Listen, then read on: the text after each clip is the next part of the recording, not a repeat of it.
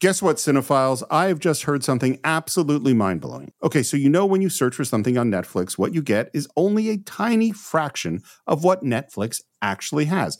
Netflix actually has more than eighteen thousand titles globally, but only like six thousand of those are available in the U S. So you're missing out on literally thousands of great shows, unless you use ExpressVPN. Yeah, Steve, ExpressVPN is an app that lets you change your online location. So like, for example, if you're looking for stuff that's from another country, you're based here in the United States, you can actually change your online location to Australia or the U K so you can control where you want Netflix to think you're located. They have over one hundred different locations. They're on ExpressVPN, so you can, you can gain access to like thousands of new shows no matter where you live. And this works with many other streaming services too there. You guys have Disney Plus or Hulu or Max or the B B C iPlayer, which is the one I use. I know I've used ExpressVPN to connect to Australia because I really love this show called Have You Been Paying Attention? I just put myself in Melbourne and I get access to it. You sign up using your email, but you immediately get access to this stuff. I've used the B B C iPlayer to watch a number of shows. They're on the B B C like Law and Order U K and others. And sometimes this show Guilty that I love that uh, sh- screens there, when the new seasons pop up, because it takes like four months to get them on P B S, I watch them there using ExpressVPN. And it's incredible how easy it is and how simple it is to use. So why should you use ExpressVPN? Well, first of all, it is super fast. That means you can stream everything in H D with no buffering. It works on any device. So I'm an Apple guy, which means I've already installed it on my Mac, on my iPhone, on my iPad, and on my Apple T V. I'd install it on my Apple Watch if I could, and it encrypts your data. Now, this is hugely important because it protects your privacy and your security to keep you safe from hackers. So stop missing out on great T V and get thousands of new shows with ExpressVPN. We got them to give you guys three extra months of free use when you use our special link, expressvpn.com slash cinephiles. That's E-X-P-R-E-S-S-V-P-N dot com slash C-I-N-E-F-I-L-E-S to get three extra months completely free. Well, then let's introduce ourselves. I'm Damien Karras. And I'm the devil.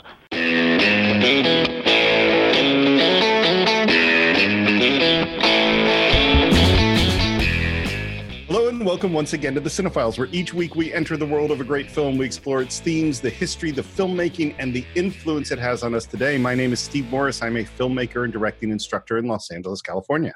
Hello, everyone. My name is John Roca. I'm a writer, producer, and host on The Outlaw Nation and co-host of this uh, podcast and voiceover guy and huge Frady cat. So uh, I am I am just interested to see uh, uh, how we're going to tackle this film in honor of Halloween. But uh, I tell you what, I had a fantastic experience watching this film. So now I'm kind of really excited to talk about it with you, Steve. Well, and as you say, it's Halloween, and we went into our uh, list for, of choices from our patrons to see what scary movie they wanted us to look at the most.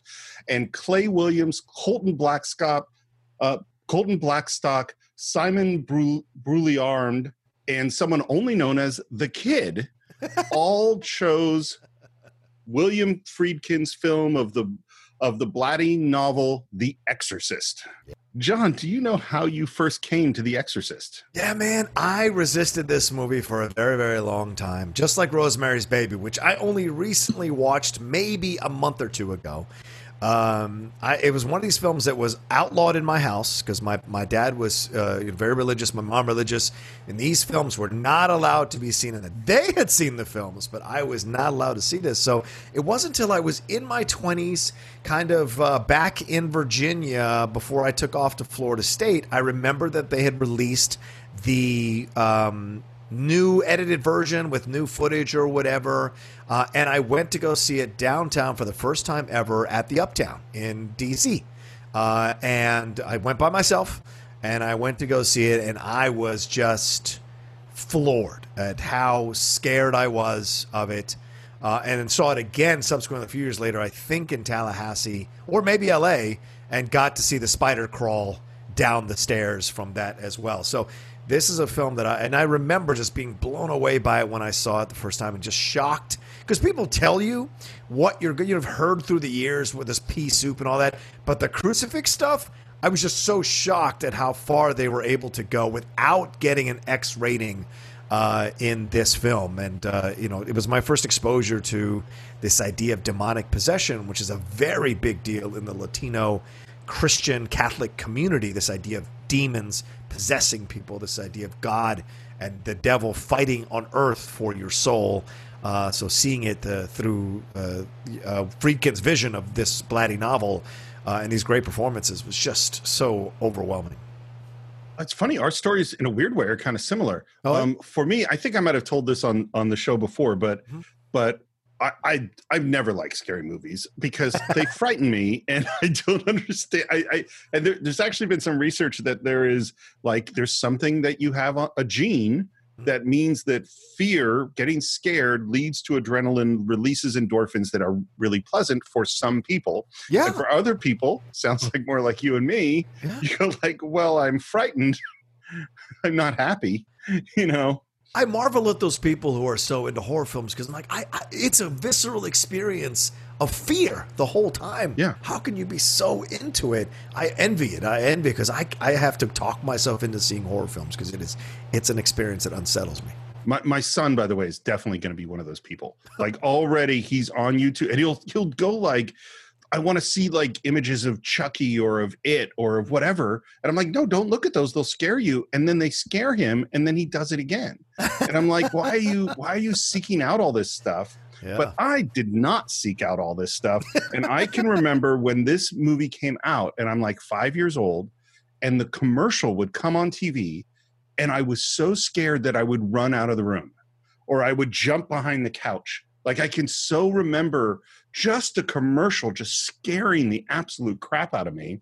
Mm-hmm. And and like you, I heard all sorts of things about it. And as a huge Saturday Night Live fan, I had watched the Lorraine Newman Exorcist oh, right. yeah. sketch many, many times. So I like knew a lot about it and I saw it. It could have been the same night because I saw it when they did that re-release and I saw it in the Chinese theater and had a very strong visceral reaction. Yeah. And that is the last time I saw it until this week where oh.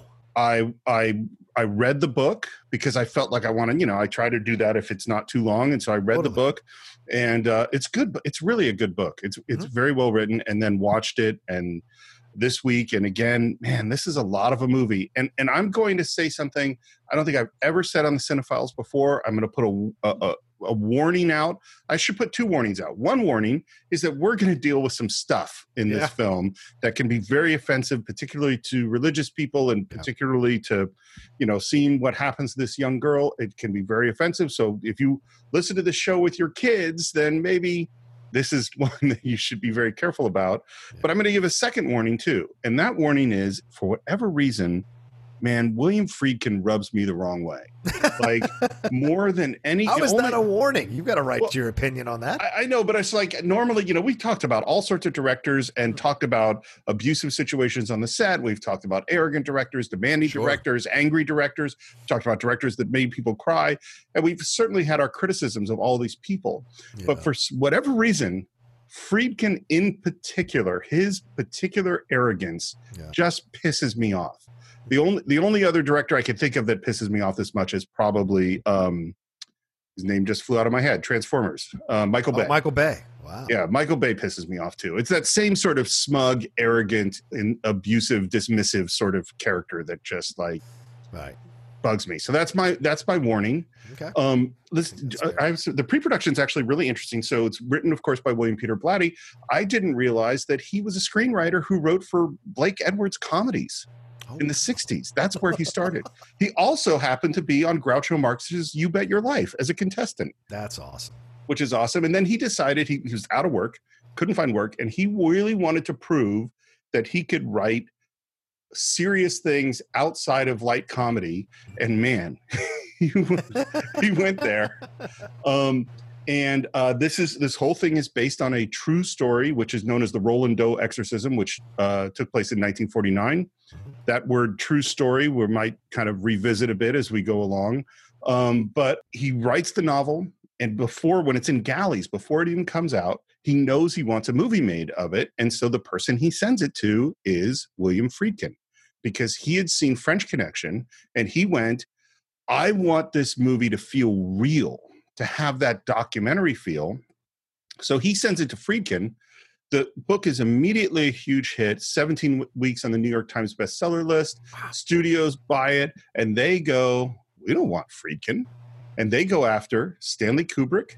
They go after Mike Nichols, both of whom turned the movie down. Mike Nichols? Okay. Mike Nichols, who it sounds like was in serious talks to do it. Wow. And in the and in the end, he just couldn't deal with the kid stuff. That was sort of the, mm-hmm. he's like, I just can't see doing this with a young girl. Right, right. You know, and so he was out, and they hired Mark Ryder to direct the film.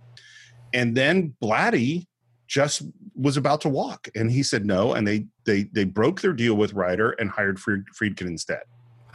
Um, so it really is William Blatty that gets Friedkin to be on this film. Right. Um, casting, they offered it to everyone. All the stars turned it down. Audrey Hepburn said she would do it, but only if they filmed in Rome, which is where she was living. Oh, interesting. Yeah, and I can't picture Audrey Hepburn. Like, really? Like, yeah. Why would you do this movie? And Bancroft said she would do it, but she was pregnant, and they couldn't stall the film for nine months. Wow. Yeah. Um, they went after Jane Fonda. Here's what Jane Fonda said. Dang. She said, this is a piece of capitalist ripoff bullshit. That's how she described the film. That's and, awesome. And Ellen Burstyn, who I think knew Friedkin already, just and she's an unknown. She's a right. full unknown at this moment. She begs for the part. Studio was opposed. And finally, they cast her. For the role of Karras, the studio wanted Jack Nicholson. Oh, wow. Which is something. Yeah. Couldn't get him. And so they signed, they cast Stacy Keach. Stacy oh. Keach was hired to play the part. Wow. Uh, you have an intimate knowledge of Stacy Keach. I, I, I know Stacy. I think he would have been great in this part. I think so, too. Um, and at the same time that this is happening, Friedkin goes to see a play in New York that's called That Championship Season. Do you know this play? I love this play. I remember watching the T V movie of this that I think had Martin Sheen and Paul Sorvino and other people. Yep. This is a great, great play, by the way. So I have a weird story about this play, which is that mm. I think I mentioned that in college, I worked as a professional stage manager doing like equity wow. waiver stuff. Right. I stage managed That Championship Season in like nineteen eighty-nine or nineteen ninety, something right. like that. Well, the author of the play is Jason Miller. It's a Pulitzer Prize Tony-winning play, and yeah. and and because Friedkin's about to do this Exorcist movie, he goes to Jason Miller because there's like a lapsed Catholic plot, and he says, "Hey, I'd like to talk to you about Catholicism," because Friedkin's Jewish, and he wanted right. to have this conversation. So he gives the book to Jason Miller. Jason Miller calls him up and says, "That's me. I am this guy. I am Father Karras. You have to let me audition." Now, this is a Pulitzer Prize-winning playwright. Right. You know, um, and so he goes, well, we've cast Stacy Keach, and Miller convinces him to give him a screen test. So he, wow. Jason Miller flies out, does a screen test with Ellen Burstyn. Uh, Friedkin watches it, and they buy out Stacy Keach's contract and put playwright Jason Miller in the part. That's like insane. Right? That is never done, especially if you're going to get a name actor like Stacy Keach was at that time. And, of yeah. course, for people who've watched uh, for multiple decades, he's still a name actor in their name, in their heads, but certainly someone at that time who was very well known, I would imagine. And Miller had never acted in a movie before. Yeah. A complete unknown. And he had done some theater acting, but mostly right. known as a playwright. By the way, he is Jason Patrick's dad. I did not know that. I didn't either. Actor Jason Patrick. Wow. Yeah. All right. They wanted Marlon Brando to of play course. Merrin. Why not? Why not? Uh, but couldn't get him. There's a, de- there's a demon in your body. There's a demon inside your body. Yeah. You know what? You're you have some damn good impressions. I think this is a this is a skill that you need to exploit more. Uh, I'm always self-conscious of it, but it's very kind of you to say that. um, the first person that, that they thought was going to play uh, Reagan is Denise Nickerson, which is Violet Beauregard from Willy Wonka and the Chocolate oh, Factory. Oh, interesting. And then her parents finally were like looking at the script and they went, yeah, we're not gonna we can't, we can't she's not sticking a crucifix there. Are you crazy? Linda Blair's mom with heard about this movie without yeah. an audition, without an appointment, stormed the casting offices with her daughter and said, my daughter has to play this part. And Friedkin meets her, and he okay so here's one of the things about William Friedkin. Yeah I don't know if he's telling the truth. A lot of what he's saying is clearly not true. Right. Um, so here's his story. He goes up, he says he went up to Linda Blair and says, well, do you know what this movie is about? Linda Blair says she read the book. She right. didn't read the book. Um, and then he says, well, what's it about? She says, well, it's about a girl who, who gets possessed by the devil and does bad things. He goes, what bad things? He, she says, again, this is Friedkin's story, mm-hmm. that she pushes a man out of her window, hits her mom, and masturbates with a crucifix. Now, Linda Blair's twelve. and he's Christ. and Friedkin says that he asks her, what do you know what masturbation means? And he says that Linda Blair said, well, isn't it just like jerking off? And Friedkin says, well, yeah, have you ever done that? And wow. Linda Blair, again, according to Friedkin, says, sure, haven't you? And that is why he cast her in the movie. Oh. Now, Linda the seventies Blair, were a fucked up time, man. Well, and here's yeah. what's so weird about it. Linda Blair says uh, that at that time she had no idea what masturbation was. She had no clue about it whatsoever. Wow. And and so, like, Friedkin is telling this story about why he cast this girl that's clearly not true. Right. You know, and it's also a creepy story because it, the story you're telling is about you talking to a girl about whether or not she masturbates, who's twelve. Who's twelve. Yeah. So if it's true, it's fucked up. Right. And I don't think it's true. And if it's not true, it's still fucked up because the fact that you felt you could tell it uh, and think it's legitimate. So, yeah, I mean, like, whoa. So uh, shooting begins in August of seventy-two. Um, this is an unlucky shoot. There are many people who believe it is an unlucky shoot because it is dealing with issues then that God wasn't happy about it. Um, uh, so there are several people di- who died during the course of this shoot. Yeah.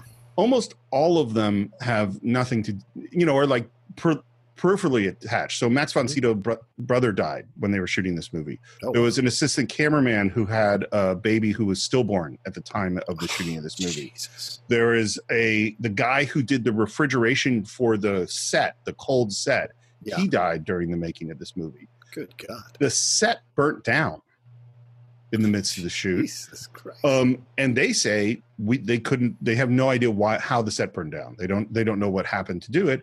The shoot went um, was scheduled for one hundred five days. They sh- took two hundred days to shoot the film. Wow. And doubled the budget. At one point, Friedkin had an exorcism on the set. Of course he did. Now, again, of course, so, some of this is true. Like the set did burn down and these people did did die. But but right. like also some of it is like the legends of this film.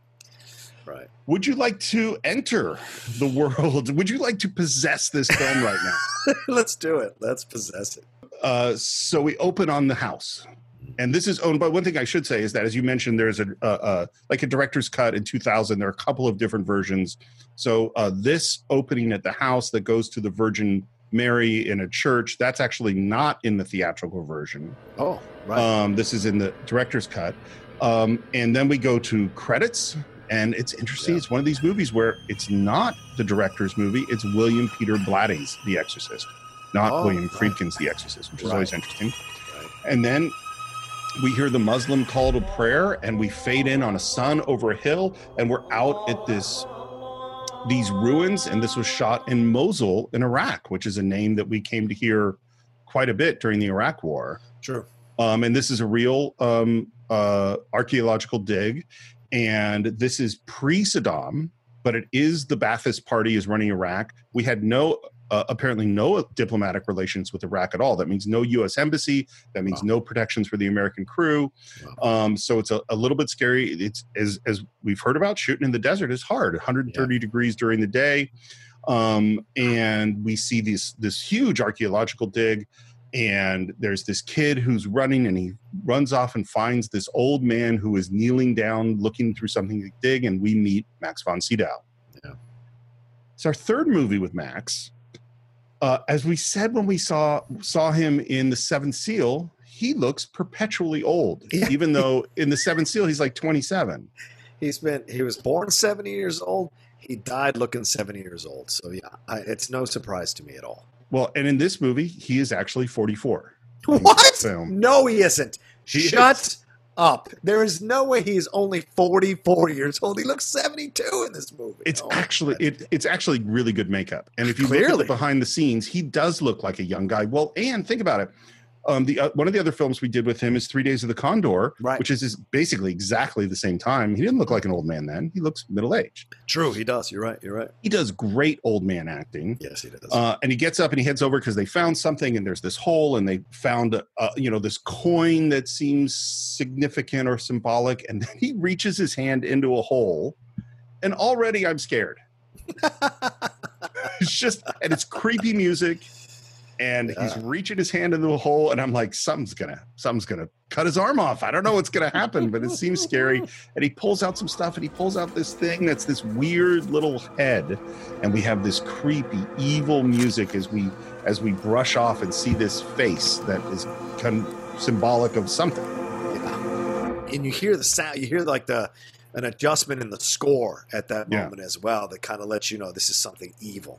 Yeah. And then we go through this sequence where you and, – and and this is the thing. As much as I have problems with William Friedkin, I think there's some beautiful directing in this movie. Oh, yeah. And we have this whole sequence where we have no idea what's going on. He's like in a, a tea house, and he takes some pills, which are nitroglycerin pills because his hands are shaking. He's got heart condition. Right. And then he kind of walks through this space, and we see blacksmiths working, and it's really, really loud. And then he steps out from where the blacksmiths are, and it's suddenly really quiet. And this is the thing we're going to see repeatedly through the film. Really loud space, cut to a really quiet space. Really quiet yeah. space, cut to a really loud space. Really bright, light, well-lit space, cut to a dark space. Really fast things, cutting to really slow things. And it, and it, and it totally keeps you off guard throughout yeah. the film. Yeah. And it's definitely consciously done. And then again, we don't know what's going on. He walks through this workshop, he goes, comes out, and suddenly, again, very quiet, and then he's almost hit by this galloping carriage with this old woman. Friedkin says that she is one hundred nine years old, that actress, the person playing that part. Of course she is. Who knows? And then he ends up at this place, at this dig, you know, another archaeological place, and he climbs up this hill, and the music is building, and we see a statue with the same sort of face as what was on the little thing that he had found, and there's this amazing wide fifty fifty-two shot of him standing on top of this mountain looking at the statue as the music builds, and it's super, super dissonant. It lo- it's an amazing moment. And it um, previews what we're going to see later in the movie. And this is what I'm telling you, Steve, watching this movie this time, I was not as scared as I had been in other times. And I, maybe, maybe it's because I'm older, but also maybe because of us doing the show and the things I've been doing for the last five years. I was looking at the film as a film uh, lover, as a film analyst, as a film student, and watching the way Friedkin constructs this movie. And it's actually very well done. And that shot of von Sydow on the cliff, essential, and it looks like they're right face to, of course, that's a perspective shot, but it kind of foreshadows the confrontation that's going to come way, way later in the movie. We don't see von Sydow again after that for another hour and ten, twenty minutes of the movie until yeah. the final yeah. twenty minutes of the movie. It's incredible that he laid this groundwork to pay it off so much farther later on in the movie, and it works. Well, and clearly one of the things that he's doing is saying there's some ancient evil. Yes. And this right. guy is battling this ancient evil. Yeah. And we know that that ancient evil is, we know what the movie, we know this movie is about a possession and an exorcism. And so we sort of understand like the connections between all these things. Yes. Um, and one of the things that's interesting because the ruins that he's in are not Christian ruins, you know? Right. Right. Um, and one of the interesting things, like almost every culture has some version of possession. Mm-hmm. You know, and so there are two there, there there are two different conclusions I would say from this. One is is that there are real demons in the world, and every culture has experienced them in one way or another. And yeah. another is is that that was our way of explaining this thing that we didn't understand in human behavior. Yeah, you know. Yeah. Let people guess where I fall on this question. We're, we go to Georgetown. It's just this wide shot and the camera just slowly zooming in. By the way, a lot of zoom lenses in this film. So it's not pushing in. We're not on a helicopter. It's a it's a zoom lens that's slowly zooming in, way, way in on this house. And then we are inside it. And there we see Ellen Burstyn, who's Chris McNeil. And she's working on a script because she's an actress. And she uh, gets out of bed and grabs her robe. And she's walking down a dark hall. Yeah. I call this dark hall syndrome. Okay. What this is, is if we were doing a comedy, a Fairley Brothers movie, okay, and someone walked down the same dark hall, you would not be scared. If we were doing a uh, episode of The West Wing and someone walked down a dark hall, you would not be scared. Right. Because you know that you are watching a scary movie, things which are nothing things, like walking down a hall, are instantly scary. Great point. Because yeah. you bring that with you. And, of course, we put a little creepy music to it, and then suddenly we're in a scary scene. Right. And she goes uh, into her daughter Reagan's bedroom, and it's cold, and the window's open. She closes the window, and then it's the next day, and we meet. Oh, and, and, and one other thing that happens is she hears something up in the attic, something moving around, some sounds. Okay. And it's the next morning. She's talking to her cooks and to her servant, who's a guy named Carl, and she says, got to be rats upstairs. And he goes, there's no rats. And she says, well, get some rat traps. He goes, there's no rats. And she says, get some rat traps. And that's that. um, but, we're, but we're introduced to the fact that Carl is German. That he's that's, German. This is it. We hear that accent. We hear his defiance of her a little mm-hmm. bit when she when he's like, there's no rats. There's no rats. And she's like, get the traps. And so we see that this is a an interesting mix of people, in a very strong-willed people in this house. Yes. And by the way, he's he, if you read the book, he's actually yeah. Swiss, not German. Oh. And his part is much bigger. There's much more Carl stuff in the book okay. than there is in the movie, which is totally – like that is a correct cut, the fact yeah. that they pulled down some a bunch of the Carl stuff. And now we see we're on a big movie set, and we meet Burke Dennings, who is the director. He's played by Jack McGowan, and he is a uh, Irish actor, and he did – lots of the premieres of Beckett plays. He's one of wow. Beckett's favorite actors.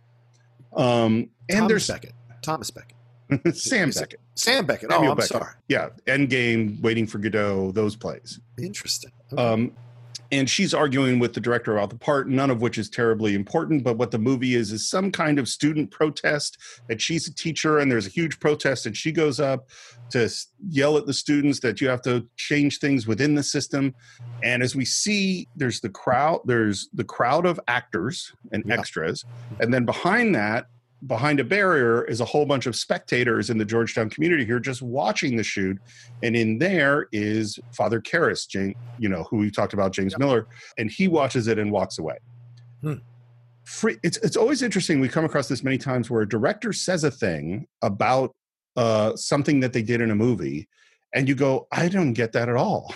Right. Here's what he said. He says it's totally important that uh, Chris's character in the film makes a speech about to the student protesters about working within the system to solve problems, mm-hmm. because Father Karras is a person is a priest who's losing his faith, who has to work in the system of Catholicism mm-hmm. to save the daughter who is possessed. Wow. Now, I would never in a million years have made that connection. Yeah. But Friedkin says this is very important. Well, here's what I would say. As I was watching it this time, because we were mentioning that earlier, um, this film is not about the little girl. Oh, no. As I'm as I'm watching this film for the first time ever, it struck me how this is about Father Karras. This is about his journey, his guilt, his losing faith, his challenge to his faith.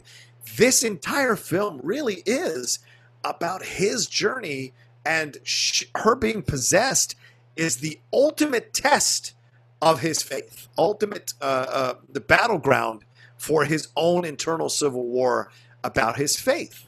Uh, and I just was really shocked as I was watching the film how that became the focus uh, for me in my mind, you know, because that little girl can't control the demonic thing.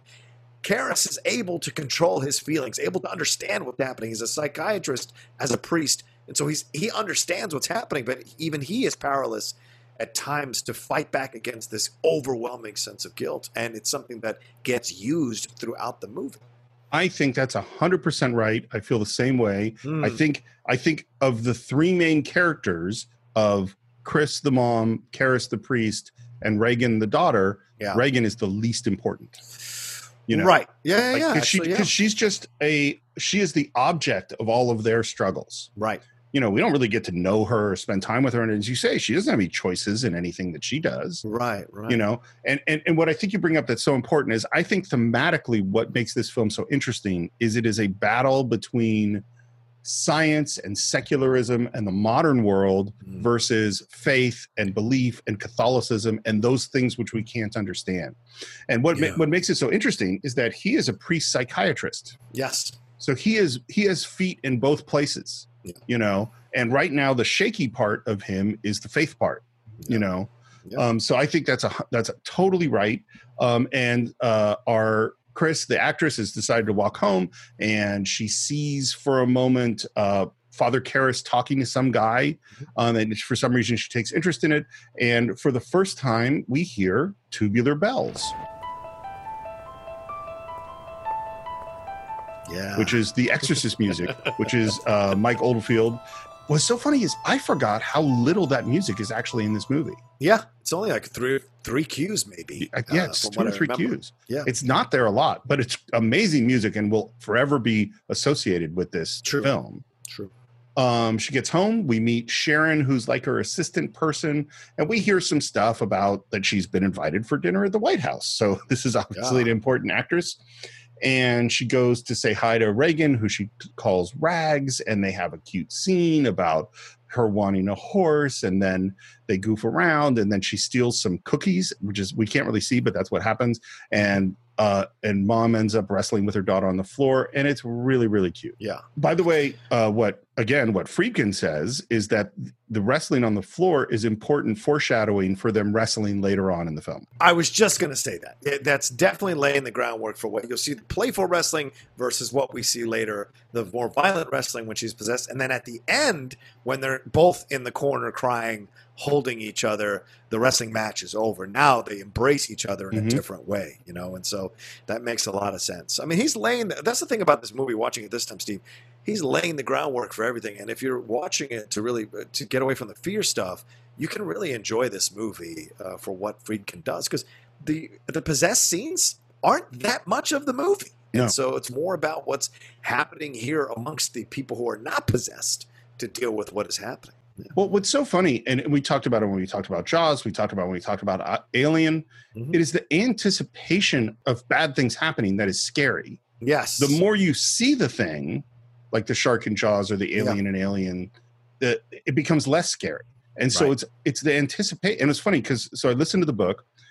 The first two thirds of the book, which is mostly all the medical stuff and seeking for an answer and stuff like that, right. was really upsetting to me. Like really, okay. really upsetting to me. Okay. And maybe it's because I'm a dad now, but maybe it's just like, you know, that you really feel the pain of these characters trying, yeah. dealing with things they don't understand. Once yeah. it got to the exorcism, I didn't find the book scary at all. And I had a similar response to the movie, you know, because then I was like, and, and, you know, and it's sort of what you said. It's like, well, then I was, as a as a podcast guy, I was analyzing the film. Right. And I'm starting starting and stopping a lot to take my notes. And I was like, oh, this is what it now. Her head is spinning around. Okay. You know, it didn't scare right. me. It just was what was happening. Exactly. Yeah. This show is sponsored by BetterHelp.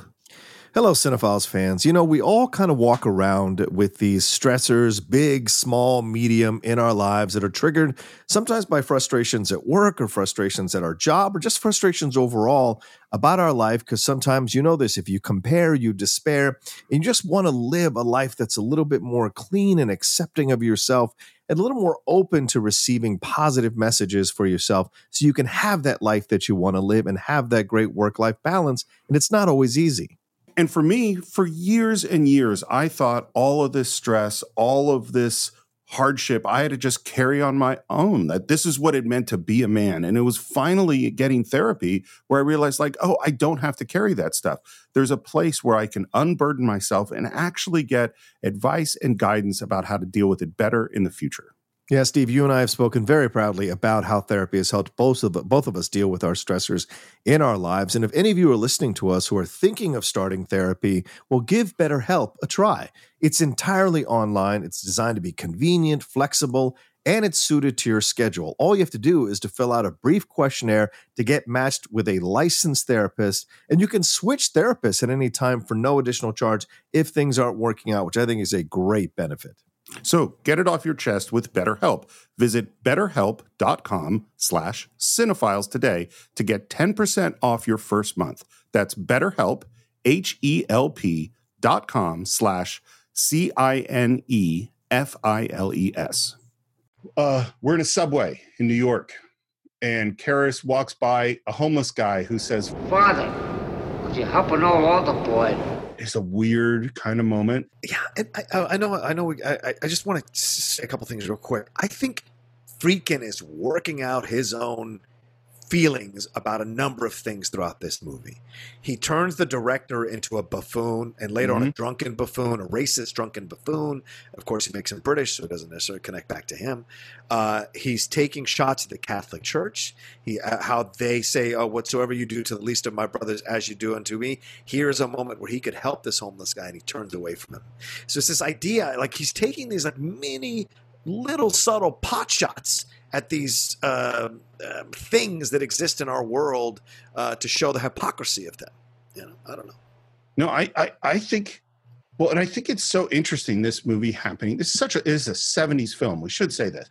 This yes. is a movie that only exists in the seventies. Yes. Great and it's point. That combo of questioning all of society rules that has happened through the sixties, the fall of the studio system, the you yeah. know all the violence and stuff we saw in New York City and French Connection, and like right. this like pushing the boundaries of, we don't need to respect the old things that we yeah. had to respect. How far can we push things? And this is a movie that certainly pushes things real far. um, True. Father Karras emerges, climbing up the stairs out of the subway. Uh, Friedkin says that he always wanted to show far, Father Karras rising up into scenes. Damn. That this is about him ascending. That this is about his struggle, you know, those struggles, which I think really, really works. Okay. Goes to a super bad neighborhood in New York with kids playing on wrecked cars and stuff like that, and goes to see his mom. And I'm not going to spend a lot of time on it, but his mom is ill. She's a Greek immigrant. He's trying to help her. She refuses help. She's got a bad leg. And she, there's obvious a lot of feelings of guilt here. And then he, later he leaves and leaves some money on her counter and leaves her asleep in a chair and turns the radio station to a Greek radio station for Greek music, and he walks out. We're back with Reagan and her mom, and she has made some weird art project, which is this weird bird, chicken, colorful clay thing, which is going to come up a little bit later, but doesn't really become clear in the movie. I can tell you what it is in the book, but in the movie, it's not really clear exactly what all this is. And we find that there's a Ouija board. And she asks Reagan, if you have played with the Ouija board, you know how it works. And she says, yeah, I play with Captain Howdy. Captain who? Captain Howdy. Who's Captain Howdy? You know, I make the questions and he does the answers. And then the little puck, or I don't even know what you call it, that thing with the window, yeah, jumps, it moves. Yeah. And that is our first mystical sort of element. Captain Howdy, do you think my mom's pretty? Captain Howdy. Captain Howdy, that isn't very nice. Well, maybe he's sleeping. Captain Howdy. What was the name of... The little voice it... that lives in my head? I'm trying to remember. That's no, what you in... meant, right? Yeah, yeah, totally. No, in The Shining, what is yeah. the name of his... That's what I mean. He calls it the little voice that oh, lives in my head. I thought it was like Terry or something no, like that. No, it is. Okay. Yes. I'm looking it up right now. Is Tony one of your animals? No, he's a little boy that lives in my mouth. Tony says imaginary friend. So interesting to see that, you know, this kind of thing of like, well, uh, what is this all about, you know? So yeah, it's totally reminiscent. Captain Howdy's totally reminiscent of the same thing. Right, yeah. Um, which is interesting because I don't think The Shining was written after this. Mm. That's post-Exorcist. Okay, okay. It's bedtime when we're talking about the fact that Reagan's birthday is coming up and what are they going to do. And she says, you can bring Mister Denning if you like. That's Burke Dennings, who's the director. Well, thank you very much, but why on earth would I want to bring Burke on your birthday? You like him. Yeah, I like him. Don't you like him? Hey, what's going on? What is this? Huh? You're going to marry him, aren't you? Oh, my God. Are you kidding me, Mary Burke Dennings? Because in Reagan's head, she's sort of just assumed that this guy that her mom's spending a lot of time with, they must get married. Right. And and Chris says, of course I like them. I like pizzas, too, but I'm not going to marry one. yeah, um, totally the same thing. Totally the same thing. One of the things that's sort of in the movie and sort of isn't, and is sort of in the book but sort of isn't, is a, an attempt to create psychological reasons behind what Reagan does to later be disproved. Oh, okay. And so, and one of, this is one of them that I don't think is that successful, which is that a non-mystical motivation is that, Re- so spoiler alert, uh, yeah. Burke's going to die, and the assumption is that Reagan, possessed Reagan, killed him. Right. The psychological explanation is that she is jealous of her mother's new boyfriend, and oh, that is why she kills him. Right, right. The same thing is true, which we'll get to in the swearing, was that the reason that Reagan starts swearing is that she overheard her mom swearing. Right. Those are psychological explanations for what are actually going to be mystical things. Okay. But I don't think that really works in the film. Okay. Um, we're at a loud bar, and Karras is with uh, a priest. This is his best friend, his Father Dyer, and this is played by an actual Jesuit priest. This is Father hmm. O'Malley. Um, and basically he's going, you got to get me out of this job. You know, yeah. I can't be the psychiatrist of people. And he's going, well, you know, they need you. And he says, I want out. I'm unfit. And finally, at the end of the scene, scene he admits, I think I've lost my faith, Tom. Yeah, yeah, yeah. I mean, the idea of a priest losing faith, especially a, a younger priest, do you know what I'm saying, and struggling with it, it's just that moment is just powerful to hear, because they are supposed to be, you know, in the, in the Catholic Church, Christian Church, what have you, whatever church you're in, they're supposed to be your access to God, your your connection to God, uh, and they're supposed to take on all this stuff and navigate you to a better place. But we sometimes forget that these are human beings, and they have to negotiate their own concerns about this. And I'd be curious to see what the statistics are. We talk about police who have high suicide rates. Do priests have suicide rates? Do priests have high turnover rates? I'd love to explore that sometime, because I'm, it's a lot to take on well, uh, that's, other people's problems. That's what issues. I was thinking too. And, I, and the statistic, which of course we could never know, is right, right. how many priests have lost their faith? Yeah. Great and points. How many got, gained it back? Yeah. You know? Right. Like, uh, I mean, it's such a, you know, w- at the point where people make the decision to become a priest, like, you know, you and I, when we were eighteen, twenty, I'm sure that both of us were way more passionate and uh, f- filled with strong beliefs, you know, unshakable beliefs than we are yeah. today, you yeah. know? Sure. Like, I was so sure about, I mean, I wasn't oh, yeah. religious. I never had faith, but I was so sure about all this stuff that as the, after life kicked the shit out of me and I saw how the world looked a bit, I was like, oh, no, you you can't be so certain of that stuff. oh, maybe not. Maybe not. You know, so right. you, you, you're so certain about your belief in God, and that's what you've been raised in, and you one hundred percent believe it. And then, yeah. as you say, you deal with all this pain and all this suffering, and you watch, I'm sure, the machinations of the Catholic Church, which are mm. political and, Yeah. start to go, wait, what's this about? You know, it seems pretty reasonable to me. Uh, Chris is screaming at the phone in the night at a long distance operator because dad has forgotten Reagan's birthday.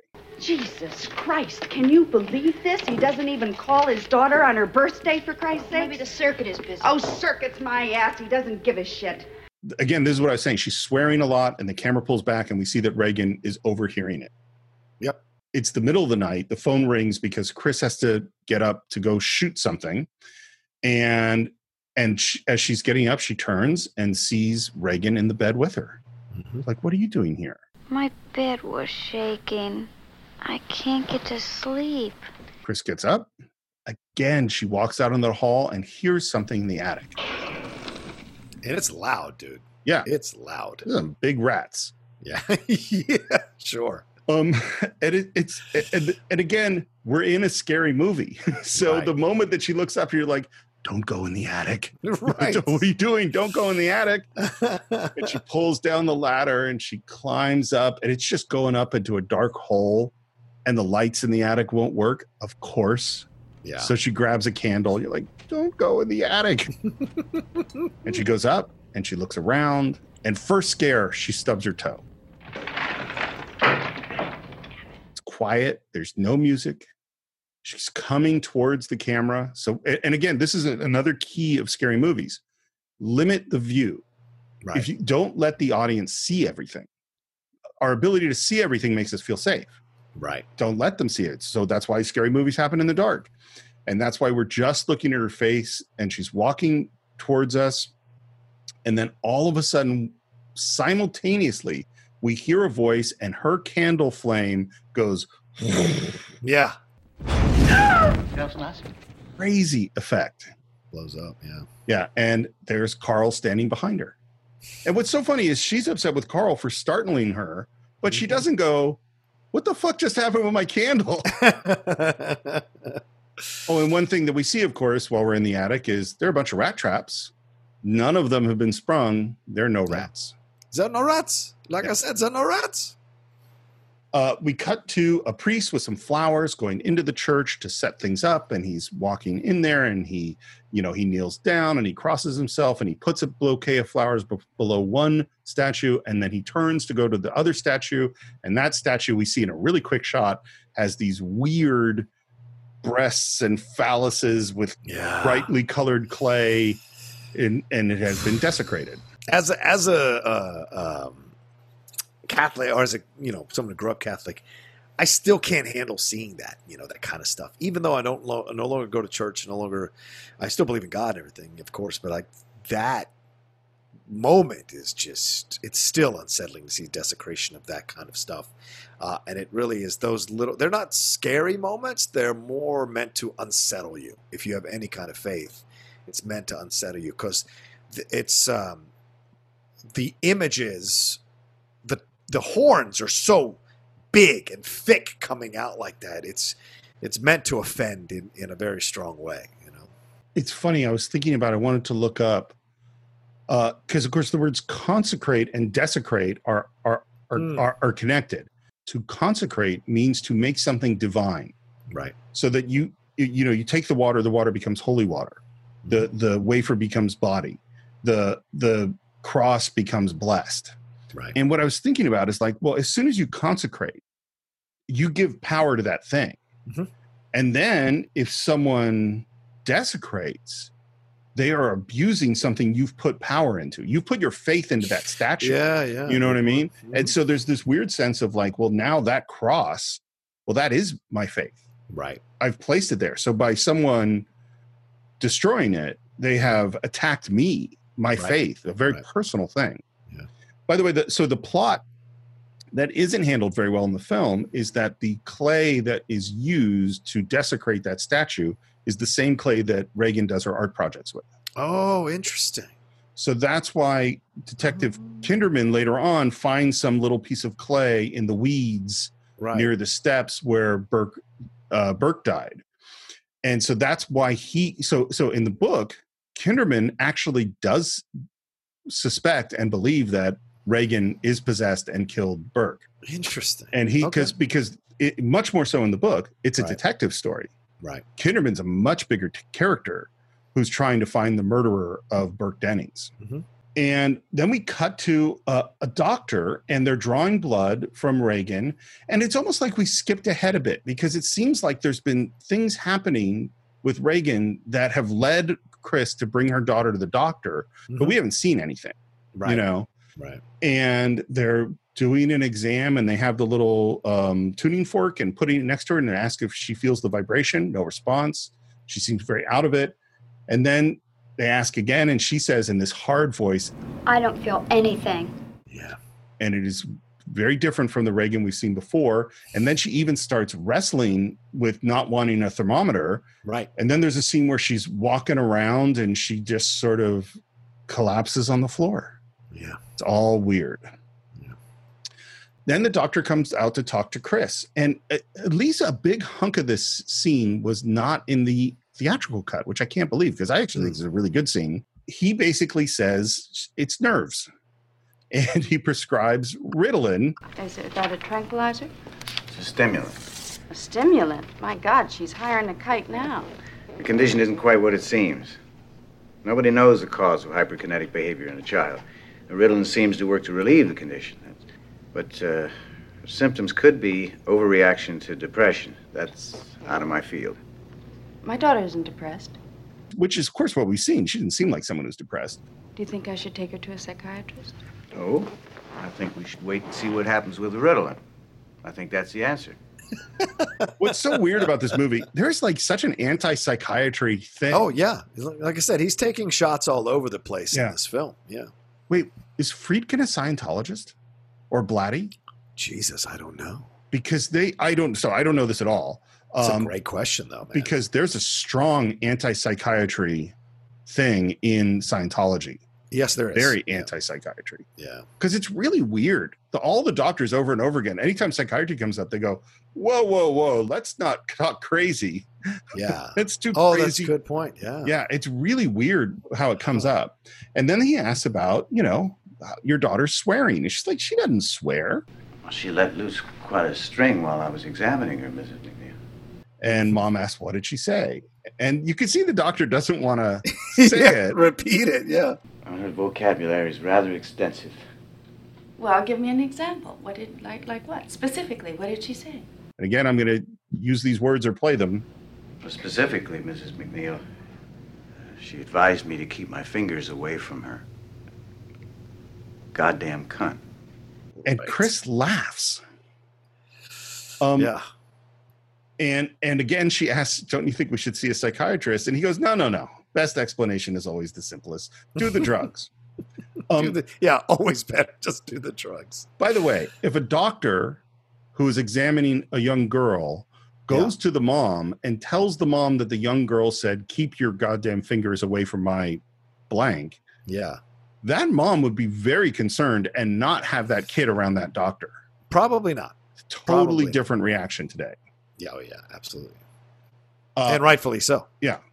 Uh, we're at Bellevue because uh, Karras's mom has been admitted. We meet uh, the uncle, and man, this scene.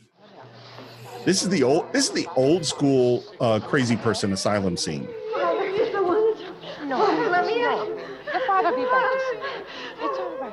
There's the people staring off into space and muttering to themselves, and he Karras walks through the space, and they all come to touch him, and it's yeah. really creepy and unsettling. This isn't Awakenings. This is something else no. completely. This is like this is like Cuckoo's Nest and yeah, Cuckoo's or, Nest, yeah. Um, or or or the um, the asylum at the the place at the end of Amadeus or at the beginning of Amadeus. Oh yeah, great point. Yeah, yeah. That. Um, and he finds his mom, and his mom blames him for putting her there, oh, and God. he's like, and it's a really rough scene. It is, man. I don't ever want to live a scene like that, man. You see that because you hear people talk about those experiences and how damaged they are afterwards from that, and it's a. A great way for Karras to become sympathetic to us as he goes into this situation uh, later on in the film. Well, and we learn one of the pieces of his guilt is that his uncle says, you know, it's funny. If you wasn't a priest, you'd be famous psychiatrist now, Park Avenue. Your mother, she'd be living in a penthouse instead of the... And even she says to her, him, why did you move me out of New York? I could have, you know, yeah. or he says like, uh, or yeah, they, they'd have been better off if they'd stayed in New York, which is... Yeah. horrific to hear. Um, well, no, they are in New York. They're still in New York. Oh, oh, so yeah, but yeah. W- didn't they move her out? Okay, all right. Well, no, well, she. Well. It's. I actually think it's a little bit. Con- I think you're right to be confused because yeah. he, when he visits her in her apartment, it says, "Let's get you out of here. Let's get you into like a home somewhere they can right. take care of you." And then in this scene, he's saying, "Let's get you out of here. I'll get you back home," and she's resisting.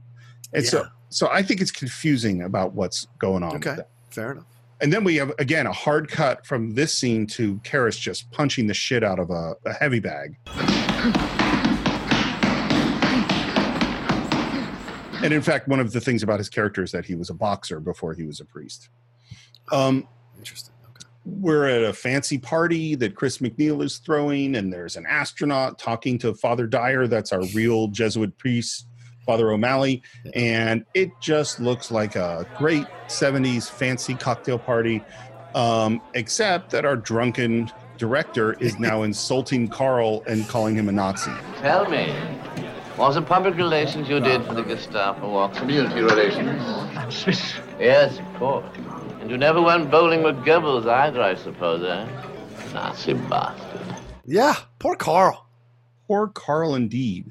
And again, in the book, he's Swiss. And in the book, yeah. he never reacts at all. Wow. In fact, he's this really weird, enigmatic character who, no matter what is happening in the world, shows absolutely no emotion. And then we see you see him privately break down And he has a whole subplot that he has a drug addict daughter who's living with someone that he's giving money. There's a whole subplot with Carl. Wow. And he's okay. keeping all that stuff in. And for whatever reason, and it's really just to advance the plot, I think, is that Chris asks Father Dyer about this strange priest that she's seen, which is Karras. And it's right. like, you're in a city on Georgetown, which is a Jesuit university. There are a lot of priests. And for whatever reason, she spotted this one guy and she says, what's up with that guy? And he says, oh, yeah, he just had a big blow. His mom just died. Right. Which, okay, like it's a strange little scene. And then we're in the kitchen and Burke, the director, is just laying oh, into Carl. Horrific, man. Yeah. Hunting hand. Bloody damn butchering Nazi pig. Carl finally breaks and goes, I'll kill you, and put and starts to strangle him. I'll kill you. Rightfully so, in my opinion. Yeah. In the book, nothing. Totally oh, stonewalled, really? No reaction to Burke at all. Wow. Okay. Why do you think, because I because I've read the book, so mm-hmm. I know stuff that you don't, but right. why do you think that's in the movie? This whole Burke, Carl, Nazi thing. Uh, maybe uh, uh, Polanski. Maybe he's taking shots at Polanski. I don't know. Uh, I mean, that's a possibility too, right? Because Polanski, wasn't he a guy who escaped, or his parents escaped the Nazis? And no, didn't escape. His parents. Didn't he escape. was in the he was in the Holocaust. So okay, his so, parents died in the Holocaust. And he there was we in go. a concentration camp. Yeah, so maybe he's like, I don't know. Maybe he's taking a shot at Polanski, or maybe he's like uh, saying something to Polanski, or maybe that guy's standing in for Polanski. Because remember later, he's like a drunken. He's They have to drag him out because he's a drunken boar there. Um, I don't know. I don't know. But also, it, it. I mean, the undercurrent here is the just the mentioning of the word Nazi, which has always been, even though there are other uh, movements, other political parties, other countries, other times in history where way more people were killed Uh, uh, because of something that a leader did or whatever. There's just something about Adolf Hitler and the Nazis that are always will rank them number one when you call when you talk about evil on on the planet. And of course, because of the Holocaust and so many other things that it did uh, to people who are gay, to to uh, to women, to uh, uh, to the experiments that the rumored experiments that they did on these people, like it's pure horror. And so, just hearing the word Nazi maybe is another way of throwing in subconsciously that de- the constant fear that there's, or constant feeling that there's something terrible, terrible happening, or something of terror is coming uh, as well. Because some of the sound cues in the film, all the way up to this point, are loud for a reason. You know, oh, yeah. uh, stubbing the toe, the flame going up, the phone ringing loudly, the sounds, her wails, his mom's wails are loud. So all those things are there to keep you unbalanced the whole time. And so seeing this guy who just go after someone like Carl uh, is, you know, just, uh, you know, an uncomfortable moment. So you are very good at this job. And what you just did was so much better than what is actually going on. I okay, think that analysis is great. Here's what is going on, because it's what's in the book. Right. Is that in the book, the mystery is much bigger. Who killed oh. Burke Dennings? Carl is the number one suspect, because Burke oh. has been insulting him over and over again and calling him a Nazi, and right. only a very strong man, which Carl is a big, strong man, would be capable of twisting the guy's head completely around. And so Kinderman is after Carl. And it's a whole, so so that's oh, that's why wow. it's in the book. And then you have this remnant of it in the movie. And then what happens is, is Carl lies about where he was when Burke died, because huh. he said he was at a movie, which he wasn't. And then we find out, and then Kinderman does detective stuff and discovers that in fact he was giving money to his drug addict daughter. And wow. and part of what makes it work in the book is because Carl never reacts to anything. He's totally stoic. It yeah. makes him more suspicious as a possible murder suspect. Damn. But none of that's in the film. So it's sort of like, okay, what, when you take away the meaning, the resonance of, of this thing yeah. and just leave the Nazi and then add, I want to kill you. Well, like, I don't know what that's doing to the film right. other than that Burke is a complete jerk. Right. Um, so we get rid of Burke. He's drunkenly sent away. And then we're a bunch of people singing around the piano at the end of the party. The camera pushes in, and then the camera pulls back. And then the people all sort of look up. Hey, I, I think we've got a guest. And there is Reagan. And Reagan turns to the astronaut and says, "You're going to die up there." which is horrible to begin with, and then pees. Yeah. And even the peeing is uncomfortable, isn't it? Because oh, the horrible sound of it hitting the f- f- carpet, you know? Ugh. Well, and, and this is the first sign of this movie is going to violate norms. Yeah. Everything yeah. we're going to see yeah. are things that make you, are designed to make you really uncomfortable. Mother, what's wrong with me? It's just like the doctor said, it's nerves, and that's all. Okay? You just take your pills and you'll be fine, really. And then she goes outside and it's very obvious that she doesn't believe that at all.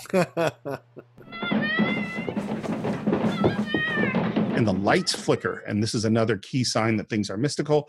And she opens the door and Reagan is on the bed and it's, the bed is shaking like crazy.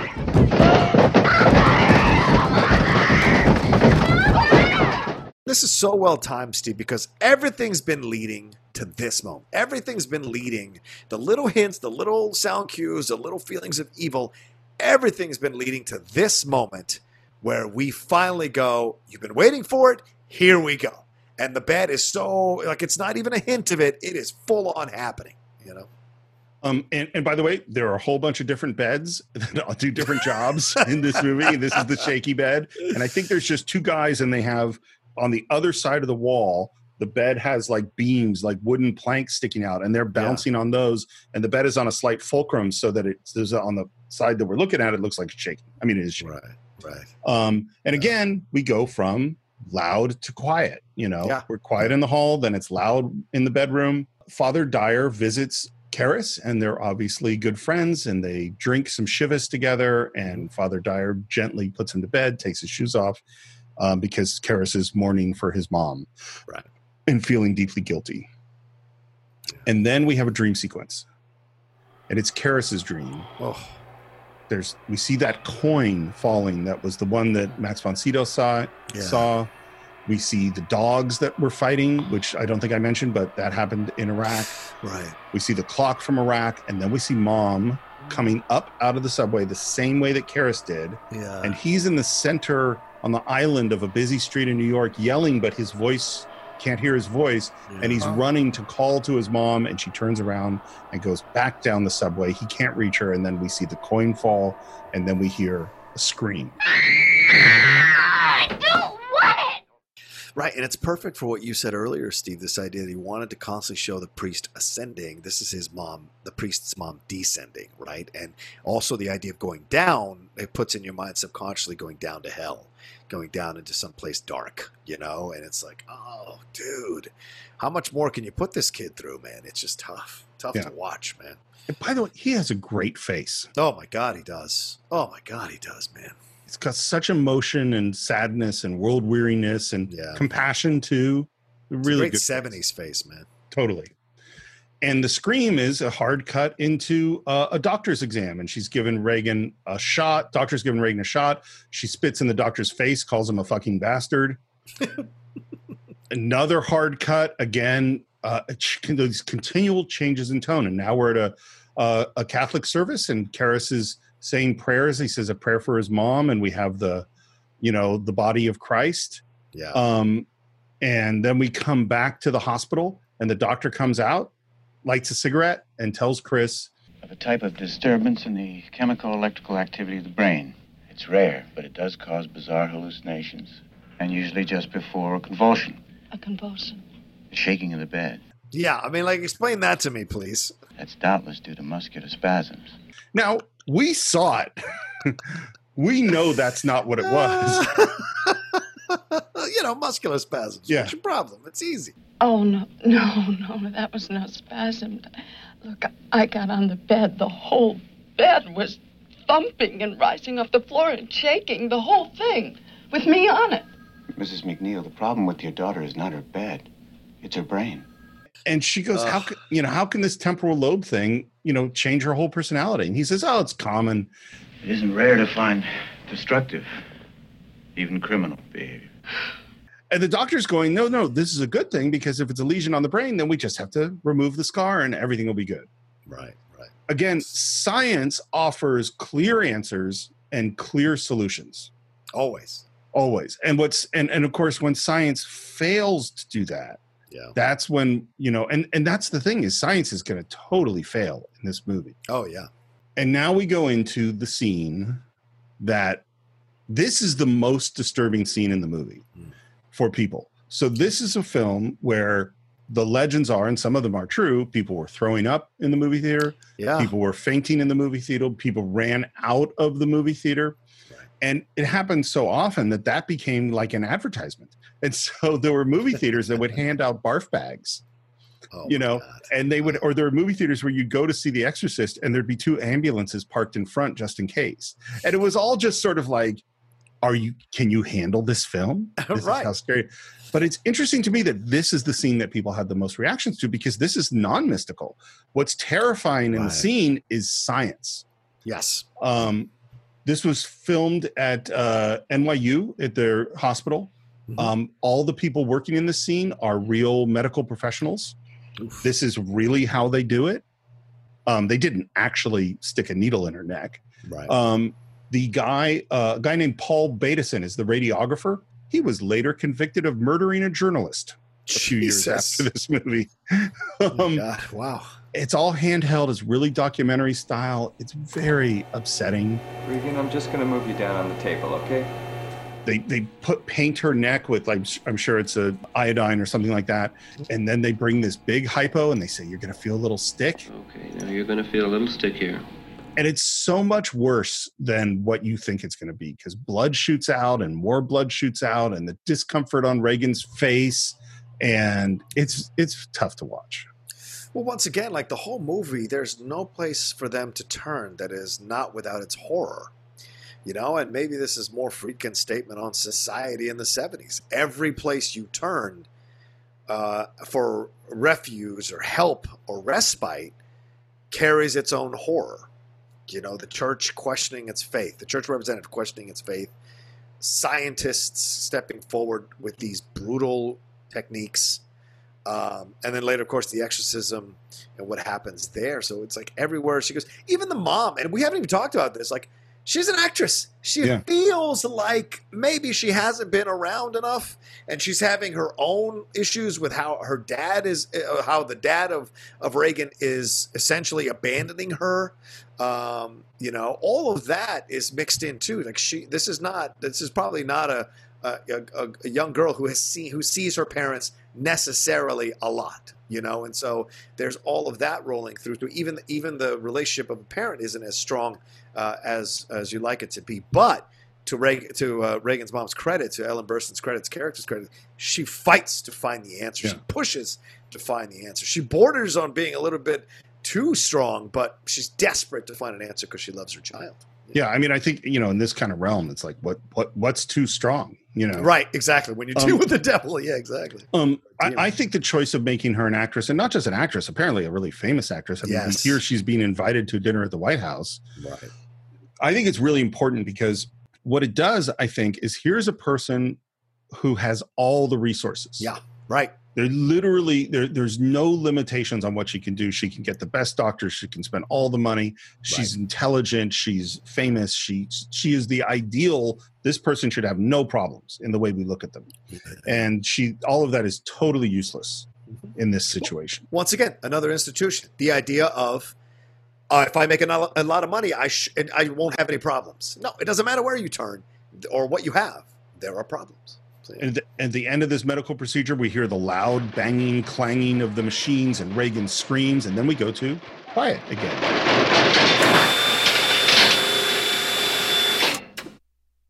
And this doctor is looking at the the, the x-rays or the images that are lit up, and we see the reflections in his glasses. It's really cool. Yeah. And what do we find? We find nothing. Yeah. Nothing there. Mm-hmm. And then they get a call uh, from Chris saying, you know, she's on the phone, doctor. Uh, it says it's urgent. The two doctors now arrive at the house. Sharon leads them upstairs. Mm-hmm. This shot doesn't look that impressive today, because today we would just do this shot with a Steadicam. You can't go right. up downstairs with a dolly. Your handheld would be too shaky. So today you just use a Steadicam so you can go all the way up multiple flights of stairs with your actors. Mm-hmm. Steadicam hadn't been invented yet. So what this is, is the cameraman is in a sling on a rope, on a pulley, and he is being oh. lifted up through the center of the staircase as the actors and and pivoting and moving as the actors are. So it's like he's a puppet, a big puppet on a string being flown around to do this shot. Well, he's being lifted like through. Yeah. So he's almost like an angel being lifted amongst exactly. these things. Oh, that's so cool, man. I love so, that. And they're running upstairs. And you could so, I think that the doctor's performances are so great because oh, yeah. you can see they think they're going to go into a normal room. Yes. Like, it's not that they don't think it's going to be bad because they're doctors and they, you know, they've seen bad stuff. Yeah. But they don't understand what they're about to walk into. They walk into the room. Reagan is screaming. Her body is bending forward and backward in this crazy oh, way, yeah. saying, "It hurts, it hurts, it burns. Help me, help me, help me." Oh, what is it? What's happening? Stop! It's burning! It's burning! Do something, doctor, please help her. Okay. Here's how they did this. Okay. That is Linda Blair. She is attached to, she's like strapped in. She's like wearing a harness. And she's attached to a rope, and there's and there's stuntmen pulling her back and forth, and her legs are strapped down to the bed, which causes that weird bend, and they're yanking her back and forth and pulling her. They really, really hurt her. Her back was oh, wow. severely injured from this, and when she is screaming, "It hurts, it hurts, help me," that was her saying, "It hurts, it hurts." Like, and they thought she was acting, so they just kept doing it. Oh, Jesus Christ. Yeah. Um, yeah. Um, and the doctors are stunned, and then she's bouncing up and down on the bed. There's a lot of flying effects. Um, her eyes roll back in the head, and the doctor goes up, thinks he can help, and he gets clocked. All right, um, yeah, full on clock. And then we hear the first demon voice, and it says, "Keep away! The sow is mine." Of course, for those of you who may not know, sow is another word for pig. For those of you who may not know, right? Yes, a female pig.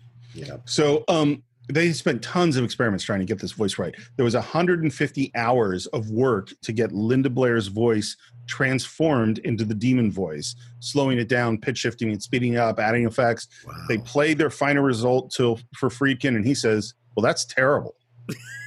So that's not in the movie. Then they bring in a whole bunch of different actors, male actors, deep voices. They mess with their voices, slow them down, speed them up, do all sorts of stuff. And Friedkin's like, no, no, it's not right. And he says, you know, it shouldn't be a male voice. It should be an androgynous voice. It should be have elements of male and female in it. And we shouldn't be able to know what it is. It needs to have a neutral quality. Interesting. And so they hire an actor for this part. Okay. I had no idea who did this voice. Do you know? I, I'm sure I knew in the past. I don't know now. Who was it? It is someone who I know you love, who has been in two different movies that we've done. Okay. Mercedes McCambridge.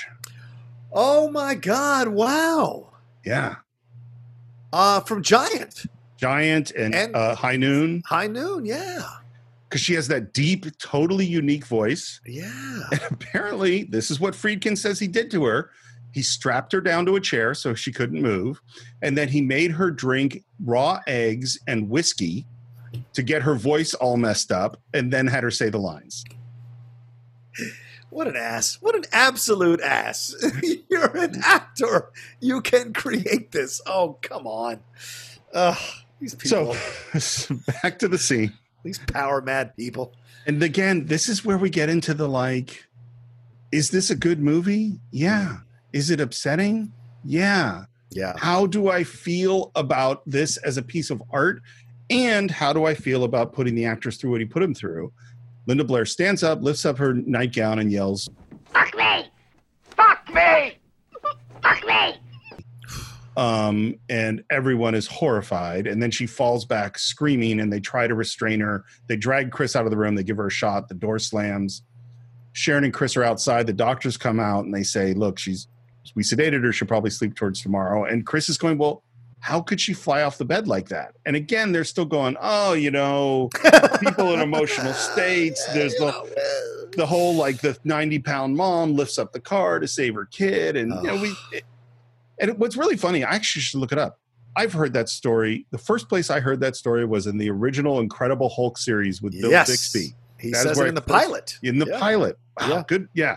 It's, it, clearly it hit both of us. Yeah. Oh, absolutely. I've always remembered that moment. But I've never done what I f- frequently do is like try to look up, well, did that happen? Like, what is the documented evidence? I've heard that many times, but is it true? I don't know. So what's wrong with her? We still think the temporal lobe. Oh, what are you talking about, for Christ's sakes? Did you see her or not? She's acting like she's fucking out of her mind, psychotic, like a what, a split personality or... And she's crying. Again, Ellen Burstyn's a great actress. Oh, God, she's so good. Fantastic here. Job. Yeah. And they go, no, no, no, there are very few proven things of actual split personality, which is true. Right. It hasn't really been proven very, you know, you know, it's like, because what is somebody doing when they're behaving in different personalities? Are they actually becoming different people, or are they acting like they're becoming different people? Yeah. And where and where's the difference? Now I know the temptation to leap to psychiatry, but any reasonable psychiatrist would exhaust the somatic possibilities first. You know, incompetent psychiatrist. It's like, I don't know. She's I elevating the bed. Well, like, incompetent psychiatrist. So we go, let's have more tests. Yeah, cut to it. Some other crazy fucking machine. And Reagan's strapped down and squirming. And it's really loud. And then we cut to quiet. And we're looking at the x-rays. Hey, guess what? Everything's normal. Yeah. And finally, the doctor says, you know what? Maybe it's time to start looking for a psychiatrist. And it's... You think? Yeah.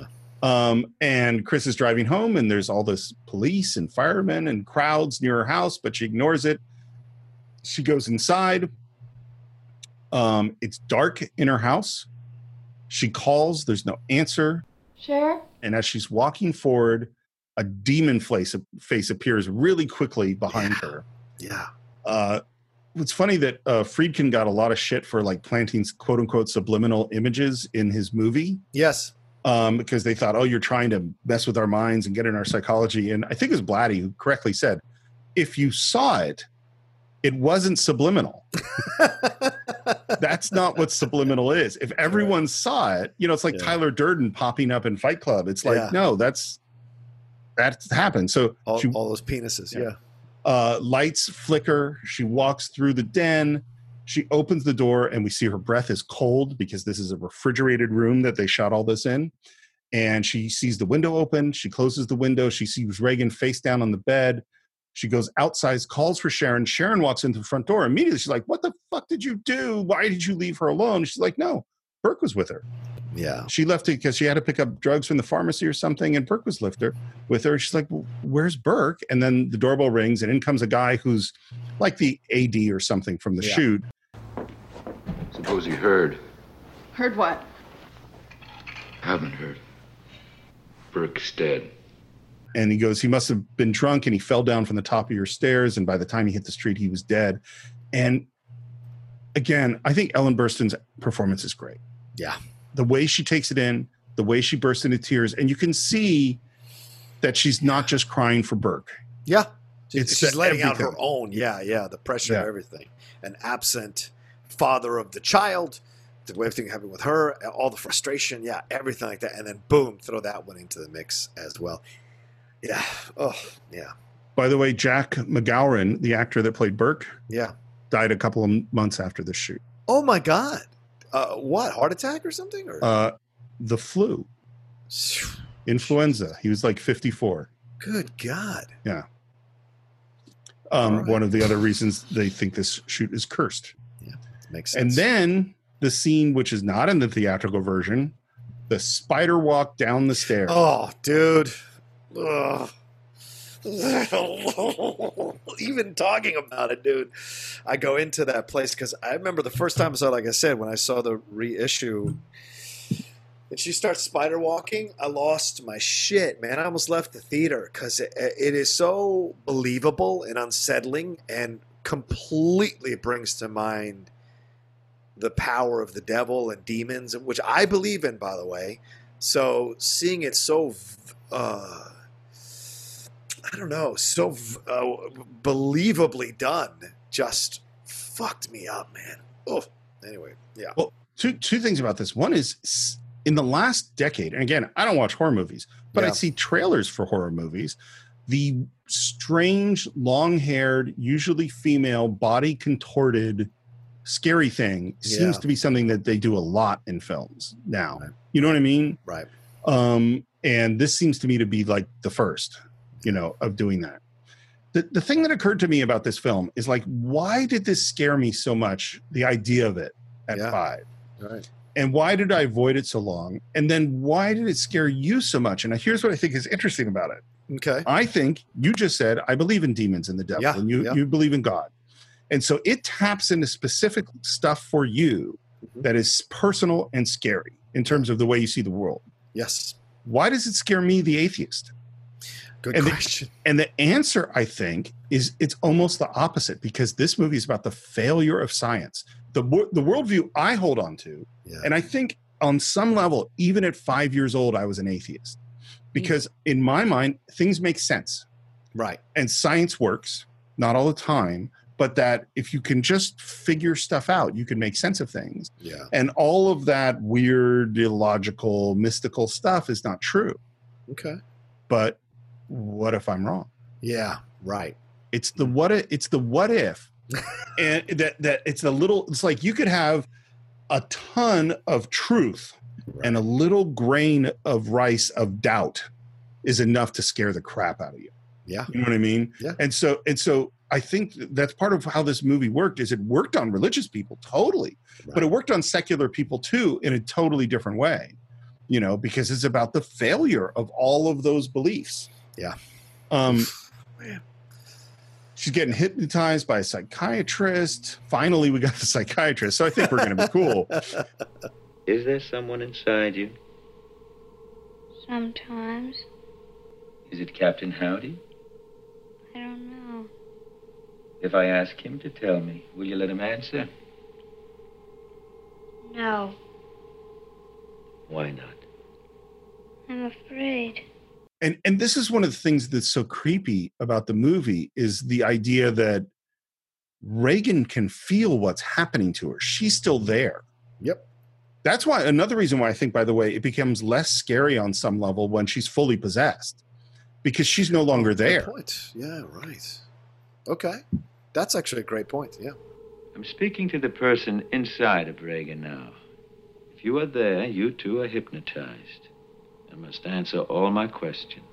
Oh, man, why didn't we see this psychiatrist guy before? He seems really powerful. It seems on top of it. Um, and he says, come forward and answer me now. And first, we see Reagan's picture on the mantle fall, mm-hmm. and then a growl,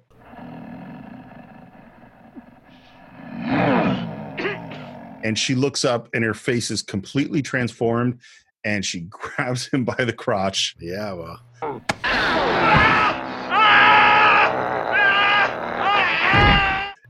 Apparently a grip of steel. Yeah.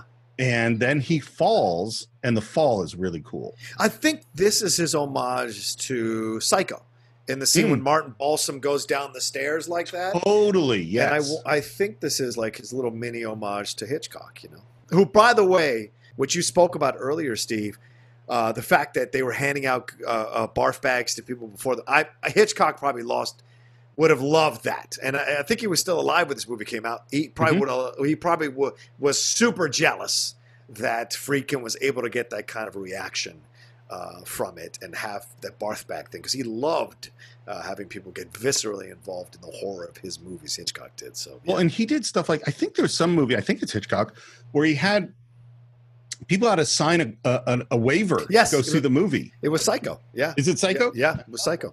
That you wouldn't um, reveal the ending of the movie to anybody you know. Yeah, that's what it is. Uh, the way they did the fall, by the way, is the guy is strapped. He's like in a wooden box, and the camera is attached to the box. Yeah. You just have a couple of grips on either side, and they just lower the box down like a recliner to the floor, and the camera and the body move together. That totally um, works. Yeah. It totally works. And Karras is running on a track, and now we get to meet one of your good friends, Lee J. Cobb.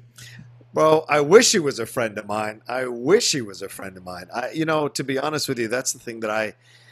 I, Steve, I was thinking about it because I was thinking about our show as I was watching it, and he came on the screen. I can't explain to you why I love him as much as I do. I, like, I genuinely love him. I never met him. I've never watched an interview with him, never read a biography about him. But there is something about him when he comes on screen. Even when he plays an evil character, I feel such a connection to him and such a sympathy for him. Um, and I can't explain it. It's just one of those visceral things, or one of those like things that you feel from deep in your bones and in your heart, uh, that I love. And I, I think he probably went through, uh, from what I understand and occasional things I've read about him, like he went through a lot of struggles in his own life and, uh, you know, trying to maintain and be a good actor, and what it must have been like to see people like Brando and Dean and all these incredible actors get all this attention. And here you are doing great work.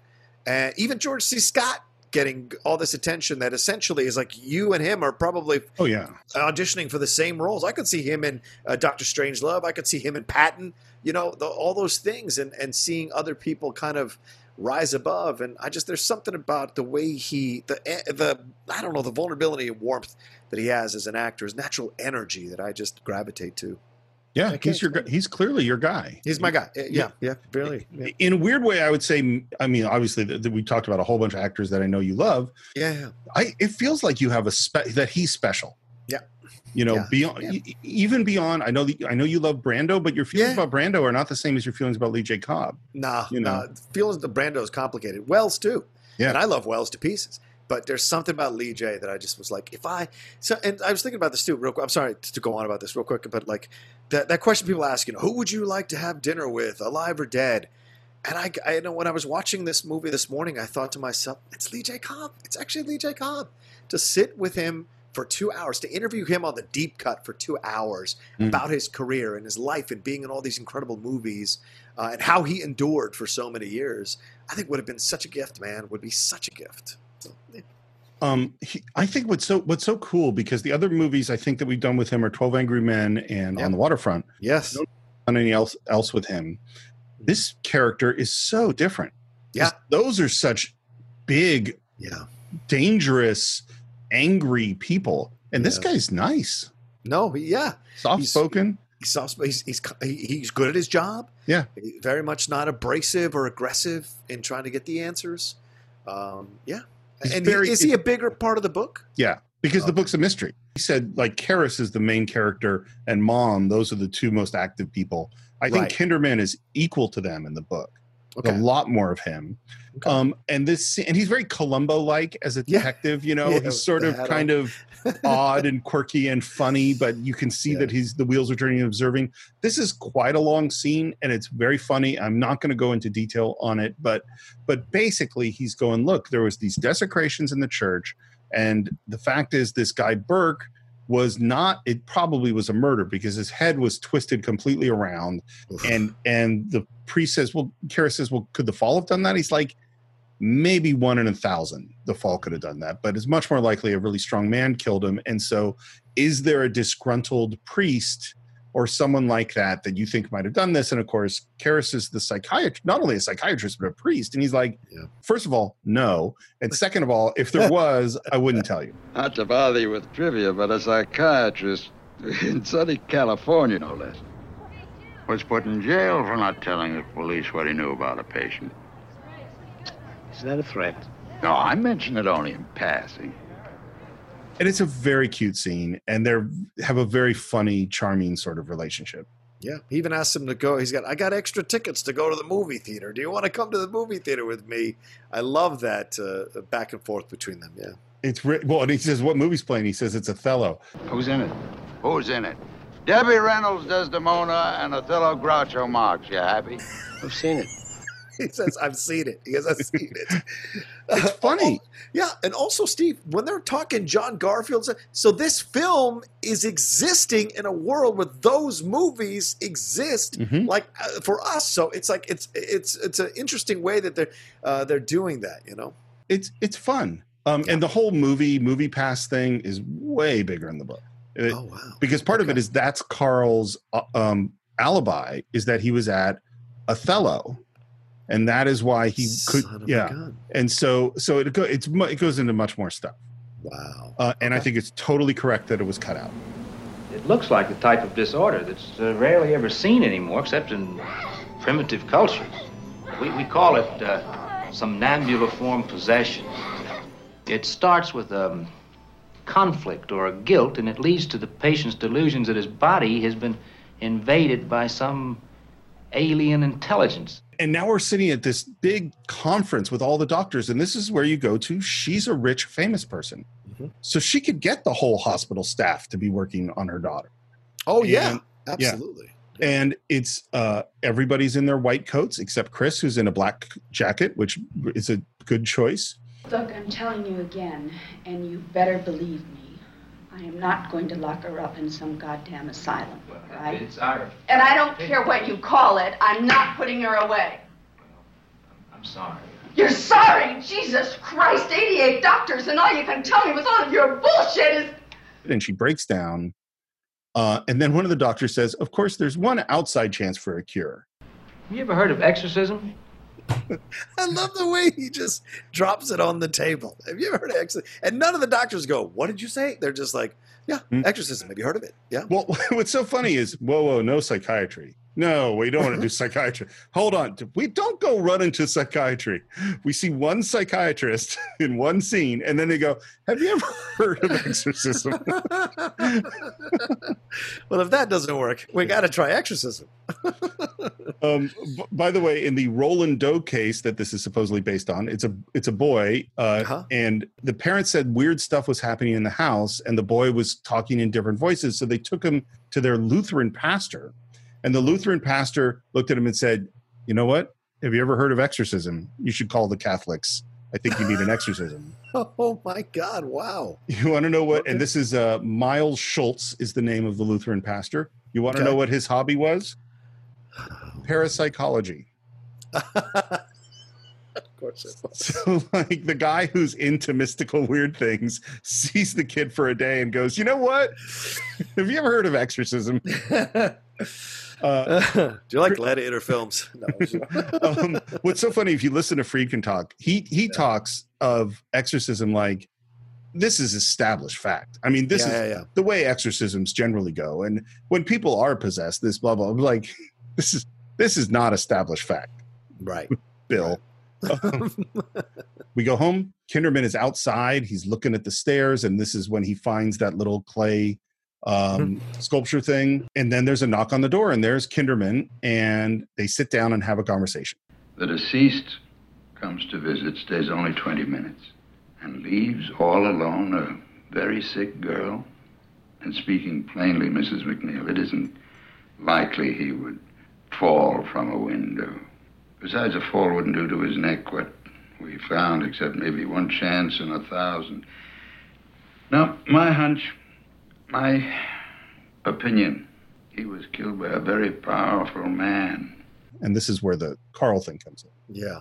But nobody was in the room except your daughter, so how can this be? He gets up and looks around, and he finds some of uh, Reagan's drawings, and he finds the clay sculptures. Yeah. Which, again, is like, I... It's hard for me to know because I read the book, but my feeling is I don't think the audience is connecting dots between the desecration and the clay sculptures and the, I don't think that's happening. Yeah, I don't think so either. At least, yeah. The, you know, yeah. And the last thing that happens in the scene is he asks for her autograph. Yeah, which is a very, once again, shows you a little more about his character, and Lee J. Cobb plays it so well. He says, it's for my daughter, you know, and then when they ask what the name, he can't lie to her. Like, yeah. He's so embarrassed, takes his hat off.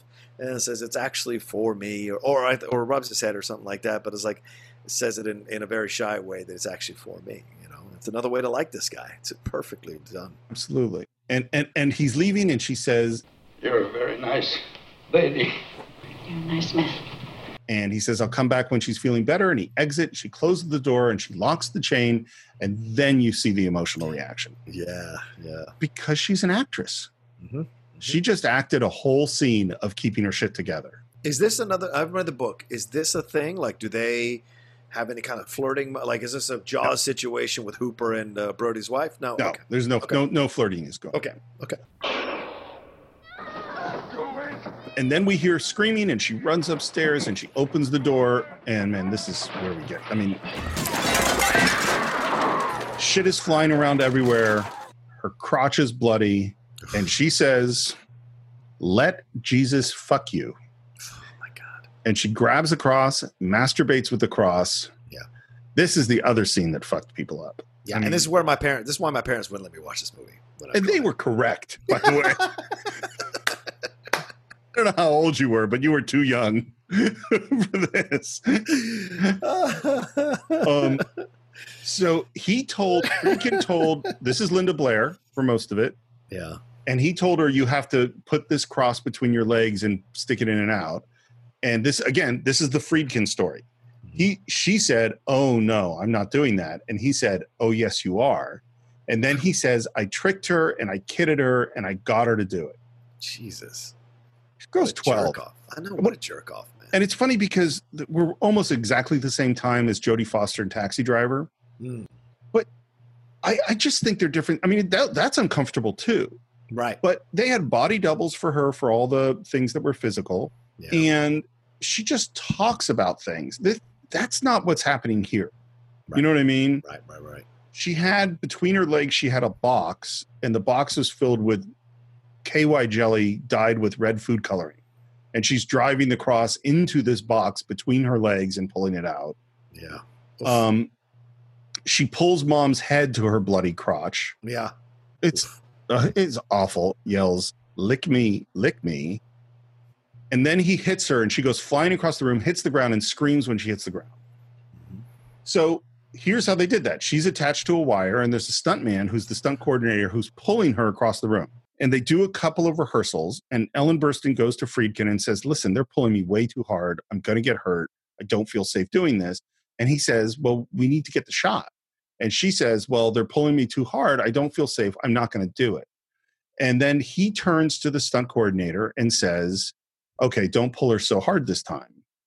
And she walks back, and just before she, this is what uh, Ellen Burstyn says, just before Friedkin says action, he she sees him make eye contact with the stunt coordinator and wink and go and give a look of like, do it.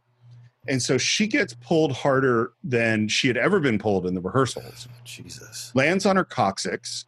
The oh. scream of pain in the movie is her screaming in pain. Wow. Uh, didn't break her coccyx, fortunately, which is not that hard to break.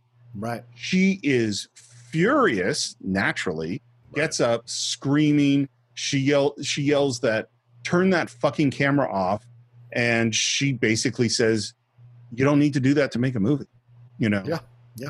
And, I, and the thing is, I think, listening to Friedkin interviewed, he's happy about all these choices because oh, he made yeah. a good movie.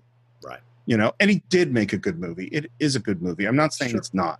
Sure. Um, and now things start moving in this place. Sharon runs up to try to come in, and a chest of drawer or a chair blocks the door. Chest of drawers comes and almost hits Chris. This is again all practical effects. Mm. And then uh, we see the head turn around backwards for the first time. Yeah. We hear Burke's voice coming out of the turning head that says, you know what she did? Your canting daughter. And by the way, so Linda Blair is saying all these things. Yeah, yeah, right. You know, and she, her performance is amazing in a yeah. lot of ways. To do what she did, it's pretty amazing. Yeah. Finally, Karras and Chris McNeil are together. Priests are pretty tight-mouthed then, huh? That depends. On what? The priest. And she says, what if a person came to you, a murderer of some kind? Would you have to turn him in? Well, if he came to me for spiritual advice, I'd say no. You wouldn't? No, I wouldn't.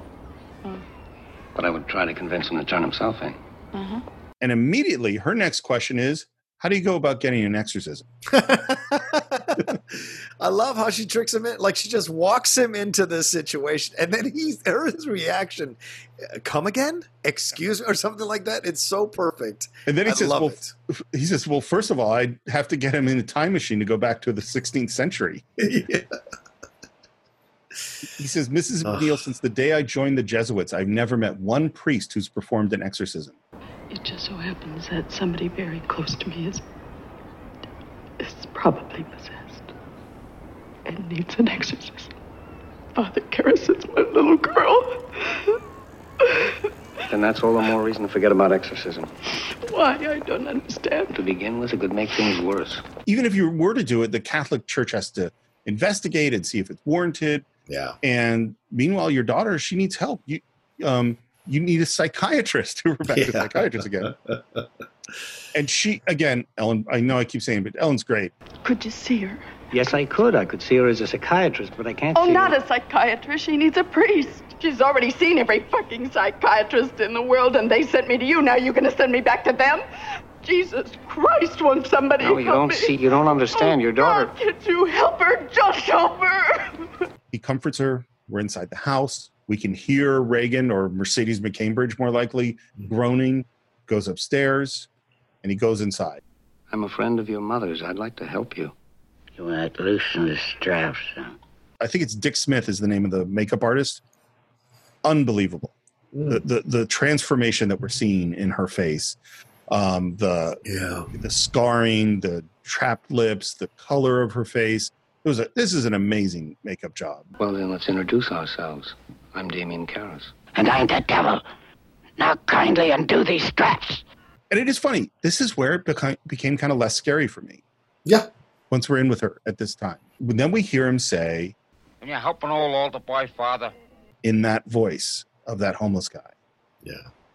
Your mother's in here with his cars. If that's true, then you must know my mother's maiden name. And we see those contact lenses, those crazy eyes mm. that she had. So Linda Blair couldn't handle the contacts. She couldn't put them in, and her eyes are really sensitive. So they sprayed numbing things in her eyes. So they numbed out her eyes to put the contacts in. Oh, my God. Yeah. Well, I think she's spoken about this in numerous interviews, how much this film messed her up. Uh, uh, no, she said – that's not what I've what really? I've heard her say. Oh. Maybe you've heard her say that. What I've okay. heard her say is, no, I was fine. Really? Okay. It's kind of more like it might have messed someone else up, but it didn't mess me up. Okay. I mean, I, I don't – and I don't know the answer. I, I really don't. Yeah. I mean, even Jodie said she was messed up from Taxi Driver, and yeah. Uh, um, yeah. So I don't know. Maybe I, I don't. I doubt it, but maybe.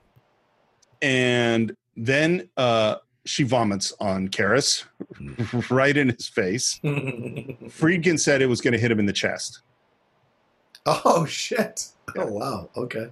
You asked me what I think is best for your daughter. Six months under observation.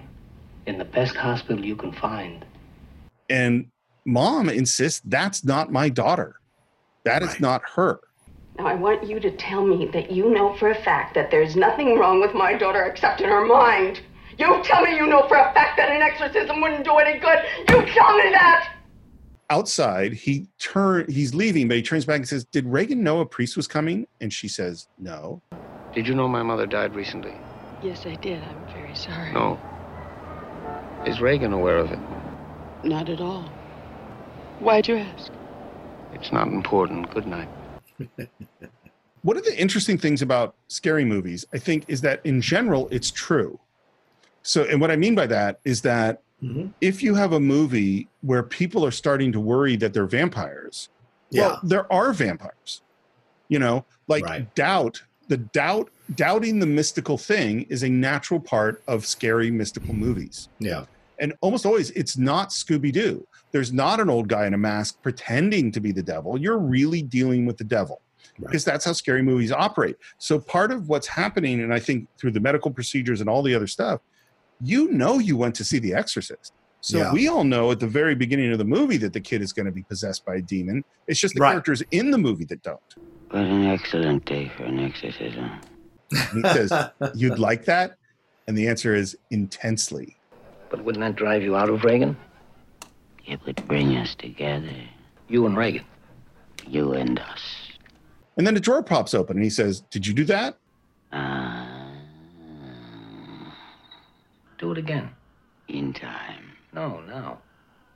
In time. And this is the weird thing about the movie. Why is the devil stalling? Why does the devil not show things? Well, I mean, uh, this is an interesting point, but the, the first thing I can think of is we're trying to put human time on a demon, a demon that has been around for centuries. Mm. And so what we think what we think is quick uh, or what we uh, to a demon, a demon understands the long game. completely, because it probably jumps from person to person as it possesses.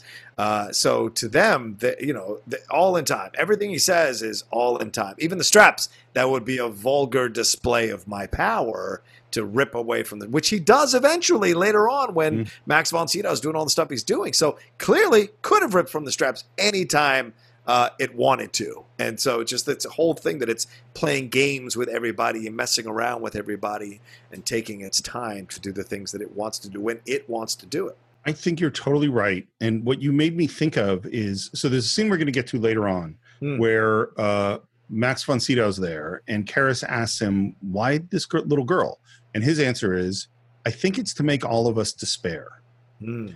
And what I what you made me think of is that it's actually easier to deal with the thing that you know what it is, even if that thing is the devil, yeah. than to deal with uncertainty. Mm-hmm. Like, uncertainty is the enemy of faith.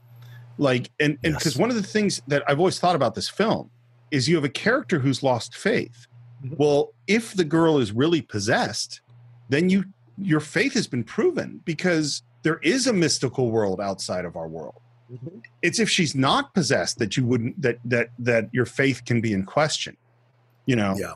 And so the devil not saying his mom's maiden name allows Karras to stay in doubt. Yeah. If he said his maiden name, her maiden name, then it's like, shit, this is the devil, you know. That actually, now I know what it is. Well, now we have to have an exorcism. You know what I mean? Right. Right. Um, uncertainty makes it scarier. How long are you planning to stay in Reagan? Until she rots and lies stinking in the earth. Karras takes out a bottle, sprinkles what we think is holy water on it, and there's a huge reaction. It burns! Yeah, Joey! Karras walks out. I told Reagan that was holy water. I sprinkled it on her, and she reacted very violently. It's tap water. Wow. Yeah, right. Exactly. This is just what we were just talking about. This mm-hmm. is doubt. Yep. If Reagan had gone, that's not holy water, it's tap water, you can't hurt me with that. Well, then that would have proven that this is the devil. Yeah. But having to react like this means we can stay in doubt. And that doesn't help support a case for possession. She killed Burke Dennings. She pushed him out her window. Like, she finally confesses what she suspects. Now we hear on a tape recorder, we hear Reagan talking this gibberish, and he's he's with a language expert, and this is much bigger in the book. And the language expert goes, oh, no, that's a language. It's English in reverse. And we play it. And now we're it's later on, and he's listening to this tape. And we hear, I am no one. I am no one. Fear the priest. Fear the priest. Oh, Merrin. And Merrin is Max von Sydow's character's name. Mm. So that's the priest we're fearing. Right, right, right. And then the phone rings really loudly. Again, we're quiet, loud, quiet, loud. And he has a huge startled reaction. And really good acting on our uh, Karras's part. You want to know why his reaction was so startled? No, why? Friedkin fired a shotgun with blanks right Jesus. near his head. Jesus Christ. In fact, he fired blanks all the time on the set. Just get people. Yeah. Just Miller was furious. He's like, I, I'm acting. You don't need to do that. Like, you don't need to do that. Apparently, Friedkin reduced multiple crew members and actors to tears multiple times. Max von Sydow would come on the set, and the first thing he'd do is ask the stunt coordinator, "Where are all the guns?" And they would they would tell him, "Well, there's a revolver behind that thing. There's a shotgun over there. There's this over there," because he knew what Friedkin was going to try to do to him, and he didn't right. want him, you know. And and Max von Sydow's very charming in the interview, and he's like, "Well, those aren't things. That's not a directing technique I had experienced before." You know, he's very like calm about it. Uh, Ellen Burstyn said, "My dear friend Billy Friedkin is a maniac." Mm. Karras gets back to the house. They run upstairs. It's he's with Sharon, and she says, I don't want Chris to see this. They go into the room. It's now super cold in there. They built this room inside a freezer, essentially. Uh, Friedkin didn't want to shoot until he got it down to zero degrees. Jesus. Really, really cold. And then, but then the, the set lights would heat it up. So after about forty-five minutes of shooting, it would be too warm to see people's breath, and they had to cool it down again. Um, All of the crew are in their, like, they described it as like their Eddie Bauer por- parkas and stuff. Mm-hmm. Uh, the actors are mostly dressed fairly warmly. Yeah. Uh, Linda Blair's in a nightgown. So it's really, really cold. Really, really cold. And she, uh, Sharon pulls back the sheets, exposes uh, Reagan's stomach, and we see the words, "Help me," appear. Yeah. Is that freak? So I'm watching it this time. Did that freak you out? No, uh, n- no, it was more an appreciation. I think when I was younger, it freaked me the fuck out. But uh, no, older, it's more of an appreciation of like, this is so good because, like you just mentioned earlier, the idea of doubt, Steve, right? The back and mm-hmm. forth. Um, and I think this is fantastic because the guy who has got a crisis of faith is doubting the situation. And then he sees the writing on from the inside out, from the right. inside out. Uh, and there's no way that's happening without some sort of possession. Uh, and so I admired that that was something that the, I don't know if it's in the book, but Um, I yeah, think the way I think it, was, it is, yeah. Okay. But I think the way it was done in the film, because initially he looks and he, and you stay, the camera stays on it for just a little bit. And you see some hint of something. And then when they go back to the close up, then it's really obvious what's there. And it's to let you know, you know, this, this is to visualize that it's this young girl trapped inside of her own body, trying to scratch uh, a, a desperate message out, you know, um, it's, it. it's funny. Maybe I'm have less a- of an imagination now because okay. I think that idea w- would have scared the crap out of me when I was younger mm-hmm. and did, I'm sure. And did, because what would happen with me, like I couldn't handle, like you're at the campfire and they tell ghost stories or the story of the guy with the hook or the story. Yeah. Uh, whatever it was, my brain as a kid would spin on that thing. Okay. And in particular, these ideas of possession and devils and being trapped. Like I, I couldn't stop myself from thinking about that. Yeah. You know, and so this helped me, the idea of this person, as you described perfectly, trying to scratch their way out, trapped mm-hmm. inside.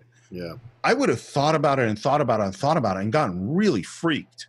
Yeah. And this time I watched it and went, oh, that's an interesting bit of filmmaking. You know, I didn't have a, I didn't imagine myself there. Right. The way I did when I was younger. And I think, again, it goes to what we said at the very beginning, is that the scary part of movies is what's in your head. Yeah, you know, it's how you imagine things.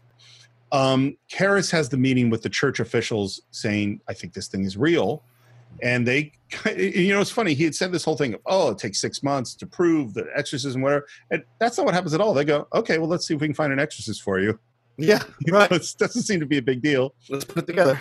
And then they, later on, the, the, the bishops or whoever have a meeting. They say, we should get Merrin. He's had experience. I didn't know that. ten, twelve years ago, I think, in Africa. The exorcism supposedly lasted months. I heard it damn near killed him. Cut to this beautiful wooded hill, and uh, and there's a priest walking away, which is Max von Sydow, and someone grabs him. We dissolve to Reagan's face. Yeah. And then we dissolve again, and it is a foggy night, and a cab pulls up, and there's a street light, and there is a priest that gets out of the cab and stands under the street light. And that is the poster. It's on the cover of the D V D. It is the image of The Exorcist. Yeah, yeah. It's an amazing, beautiful, beautiful, beautiful shot. And that is Max von Sydow's first day of shooting. Yeah, yeah. He's such a good actor. Mm-hmm. His whole, all the energy, the gentleness of him. Do you want to hear the background of the case first, Father? Why? Which I find so interesting. Yeah, yeah. Because Karras has a foot in the world of science. A psychiatrist, a doctor, would want to hear the case history. Merrin went face-to-face with a demon at a dig in Iraq, and that told him that he had to go back home because there was something for him to do, and then he got this call, so that's why he's here. Why would he need to know any information? Right, right. You know, because this is the thing. It just occurred to me. What is Karras trying to do? He's trying to save a little girl. Yep. What's Merrin trying to do? He's here to fight the devil. I mean, it's not that he doesn't care about the little girl. Right, right. But that's not why he's here. The demon is a liar. He will like to confuse us. But he will also mix lies with the truth to attack us. And the camera pushes in on the door? The attack is psychological, Damien, and powerful. Remember that. Do not listen. Karras is still treating it like a psychiatrist. He's like... I think it might be helpful if I gave you some background on the different personalities Reagan has manifested. So far, I'd say there seem to be three. She's convinced that There's she's... only one. I love the way this whole scene is shot. Yeah. Yeah. They head into the room. super cold. We see their breath. It's all shot very close with long lenses. It's very cut up. We had a lot of wider shots at the beginning of the movie. And what is the first thing that Reagan says? She says, "Stick your cock up her ass, you motherfucking worthless cocksucker. Be silent." Mm. Mm. I think the other thing that's a violation, there's so many violations in this film. And and obviously they're physical violations. But one of the violations is just having this young girl say these horrible things. Yeah. You know, this virginal, pure person say awful, awful stuff. Which I get. I mean, it's supposed to, you know, kind of unsettle you that a person like that would do that. You know what I'm saying? Would say these things. So I get it. But it's still, it's, I don't know. It's just well, pushing the boundaries of it all. Pretty much. Well, that's what this movie is. Yeah. And and and as a as a very anti-censorship person, I think we should pers- push the boundaries. I yeah. should think that's something that needs to happen. And I and, and there's like I always it's very hard for me to separate the actors on the set and the director and this actual twelve-year-old girl, Linda Blair, right. from a piece of art, you know. And there's no question in my mind that Friedkin treated these people badly. Yeah. But if I separate that out, what do I think of this as a piece of art? And, and and is it good to come out and violate all of these things? What does that do to us? I don't really have an answer. Yeah. You know? Yep. The performances from both Max von Sydow uh, and Miller is amazing. And you can see how Karras is nervous and anxious, and this is difficult. And, and Merrin just is very, very strong.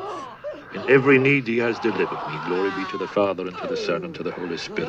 As it was in the beginning, is now, and ever shall be, world without end. Amen. And the bed is bouncing. It's rising yeah. up and down. They are praying. Reagan's screaming. It's extremely chaotic. There's holy water, and there's screams. The bed floats off the ground. Karras is totally stunned. Damien, the response, please, Damien. And let my cry come unto thee. Now the bed slowly drops down, and you get a sense of, oh, this is working on some level.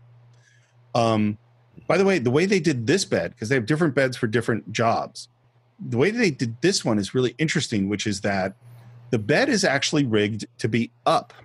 And in order to make it down, you have to use force. So they're not lifting it. Yeah. They're pushing it down. And that's what gives it that weird floaty quality. Because if you lifted it up, it would look like what it looks like when something is lifted up. But because there, there's actually resistance as they put it down, it kind of wobbles in this really interesting way. Yeah. Um, the lights are flickering, and there's this one, again, subliminal-ish shot where in the flicker, Reagan's face becomes the demon face. Yeah. Which is super creepy. And Karras sees it, and he's starting to freak out. Merrin yeah. hesitates. Um, and Merrin brings the purple stole to her, and yeah. then just this vomit is so much grosser than the projectile vomit earlier. yeah. This is like the slow flow out of her mouth. Yeah, so nasty. And we hear the demon laughing in the background. And now we see some of Merrin's weakness. Now he's coughing, he's shaking. I cast you out. And then there's more horrible things that Reagan says. Again, the, the they're giving their prayers. It's building intensity. The room is cracking. The ceiling is cracking. The door is cracking. Um, the head spins completely around and faces them. By the way, when they first, this is a dummy. At one point, they drove the dummy around the streets of D C just to see how people reacted. Yeah. People did not react well to this. The first time they shot it, they didn't have the dummy breathe. Yeah. And Friedkin went, that doesn't look good. And then they re-rigged it so it would breathe, so you would see the dummy's breath. And that sold the gag, which I think right. is absolutely right. Yeah. The room is shaking. The room is really on a gimbal, so it's really shaking. Um, and then as they're as they're doing their prayer, there are moments where we see gashes appear on Reagan's legs and yeah. on her body. The power of Christ compels you. The sound design is amazing in this movie. Oh, yeah. And one of the things, and again, this is Friedkin's story, is that he heard a movie, and I don't remember what it is, and goes, this sound is amazing, this film. Who did the sound? And they go, it's a name named a guy named Gonzalo Gav- Gavira. Mm-hmm. Gonzalo Gavira, and who's uh, Mexican. And Friedkin goes, I want to meet him. And he meets him, again, Friedkin story, showed him the film. Gonzalo does not speak English at all, according to Friedkin, but loved yeah. the movie. And then they just put him in a room with a microphone in a studio And he just made all sorts of noises with his clothing, with his wallet, with his shoes, oh, wow. with his voice. And a lot of that is what's in the movie. So some of those gashes where you hear like, that's just noises that Gonzalo made. Yeah. The non-English speaking guy that Friedkin discovered. Again, and maybe his story's totally true, but all of his stories ring, ring a little overly dramatic to me. And they keep going, repeating the prayer, repeating the prayer. And it is super, super intense. The, the power of Christ, Christ compels you. The power of Christ compels you. And again, the bed lowers down, and we have a sense that maybe this is working. And we hear, "It is God himself who commands you. The majestic Christ commands you. God the Father commands you." And she rises up, and this is what you were talking. Suddenly, she's yeah. free. And she yep. hits Karras in the face, who goes down. Merrin continues uh, without Karras. More shaking, then Merrin goes down, and she rises up silhouetted. And as she does that, in the background, we see that statue from Iraq from the beginning of the film. The link between the demon and this character that's possessed this kid. Are you tired? Let's rest before we start again. Now we're on the stairs. And again, I think it's really, really well shot because the stairs kind of wrap around. And so they're facing opposite directions on opposite pieces of stairs. Right. And this is what we, what I mentioned before is he says, "Why this girl doesn't make sense." I think the point is to make us despair. To see ourselves as animal and ugly. To reject the possibility that God could love us. I think that is so key to the movie. Yeah. That scene is cut out of the theatrical version. Yes. Yeah. I can't understand why you cut that scene out. Yeah. It's no, a great right. scene. Yeah. You know, there's other things that he put in or took out that I, I, I have different feelings about that, but this scene is really important. Mm-hmm. And then we go into the bathroom and suddenly now we see Merrin's weakness. His hands are shaking. He has to take that pill. Um, again, Max von Sydow is great. Once again, hey, fighting with the devil, right? Doing yeah. his own chess match with the oh, devil, which is like right. Seventh Seal. How did yeah. I not think about that? Of course. yeah, um, just watching it this time, I was like, wow, what an incredible bookend. Uh, yeah. It, of course, he lived way much longer, but like, yeah. what an incredible bookend. Um, Karras goes in alone, which I would not do. No, right. And there is his mom sitting on the bed. Oh, my God. Dime, why you do this to me? And he's going, "You're not my mother." And then Merrin comes in and she continues to talk to him as if it's his mother. And he yeah. starts freaking out. "You're not my mother!" Because he's broken. And he, yeah. Merrin told him, don't listen. They're, they're going to find your biggest, weakest thing, and they're going to exploit it. Say it over and over again. Do not listen. But Merrin is too consumed with his own guilt over his mom. He hasn't come to terms with it. And so no matter what he says to to convince them that he's he's able to – oh, sorry, Karras. Is, is, no matter what he says to convince them that he's that he's okay, when they start, it's it's done. You know what I'm saying? It's, he gets totally like messed up by it. Yeah, absolutely. You know who I think you should never make a scary movie about? That. Experienced hallucinogenic users. True. Because True. If there's someone who's done a lot of acid, they're used to like not going down the bad thought hole to have the bad trip. Yeah. And so if they walk in and see their mom on the bed, they're like, hmm, this is what's happening now. Okay. Right. Right. so, exactly. 'Cause they can handle the, the, the different waves of insanity better. Right. But, but actually, and all joking aside, you always take the fragile people to the scary movie. Oh, yeah. You know what I mean? Like, Karras, if he was had perfect faith, wouldn't be so interesting in this film. Mm-hmm. It's his lack of faith. It's all of his uncertainties that make him interesting. So he goes outside, and we see now a fairly weakened Merrin go back to the ritual. He pulls out the holy water. He pulls out the purple stole. He, he kneels down. Um, we hear more writhing and groaning, and he goes back to the ritual. And Karras is outside praying, and Chris comes out and asks, "Is it over?" And he shakes his head no. And then Chris says, "Is she going to die?" And he says, "No." Strongly. Yeah. And yes, exactly. So my question at this moment is, does he know what he's going to do now?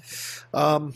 I don't think he knows what he's going to do now, but I know that he is. Uh, but I sense that he's determined to not let yet another person die on his watch.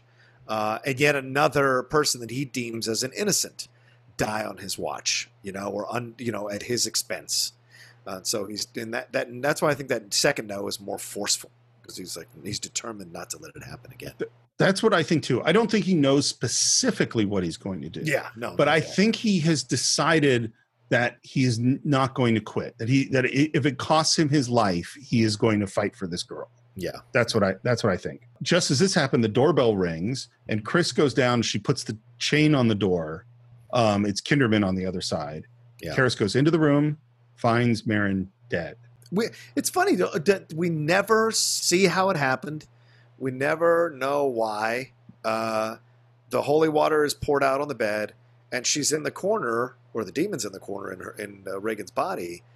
Uh, and as Alex is looking, or as, uh, sorry, as Karras is looking, as Karras, as Karras is looking at, at, at Merrin's, but now wouldn't that be a switch?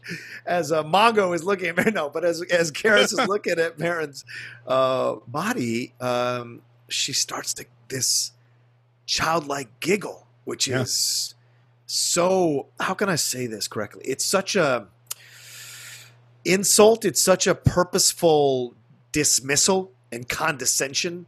And trying to dig at you. Uh, so I get his reaction right afterwards. Yeah, I mean, there, there are two things that happen. There's a bunch of things that happen that are odd. The first is that he tries, he beats oh, onto yeah. his chest. Yeah, tries to get like, that I'm chest like, dude, I don't think that's how you do this. I mean, like, leaning over a person and with both hands hitting yeah. them as hard as possible in the center of the chest. Right. That's not how I was trained in Boy Scouts to do C P R. I'm yeah, just saying. True. That doesn't seem correct. And then when Reagan giggles, he yells, "You son of a bitch." And he throws her on the ground and just starts beating on her. Yeah. And I think the first time you see this movie, there's just like, where's this movie going? Like, what's going to happen? Yeah, right, right. And then the, what's going to happen is in the next seconds, we're going to, this is going to be over. He says, "Take me. Come, yeah, into, come into me. me. Come into me. Yeah, yeah. Come into me. God damn you. Take me. Take me." And he stands up, and there's this moment where his face changes into the yeah. demon face with the eyes. And you know, oh, shit, he's possessed. And then I think really good performance from Jason Miller of like fighting that. Yeah. His face kind of comes back to mo- normal, and he screams no, and he jumps out the window. No!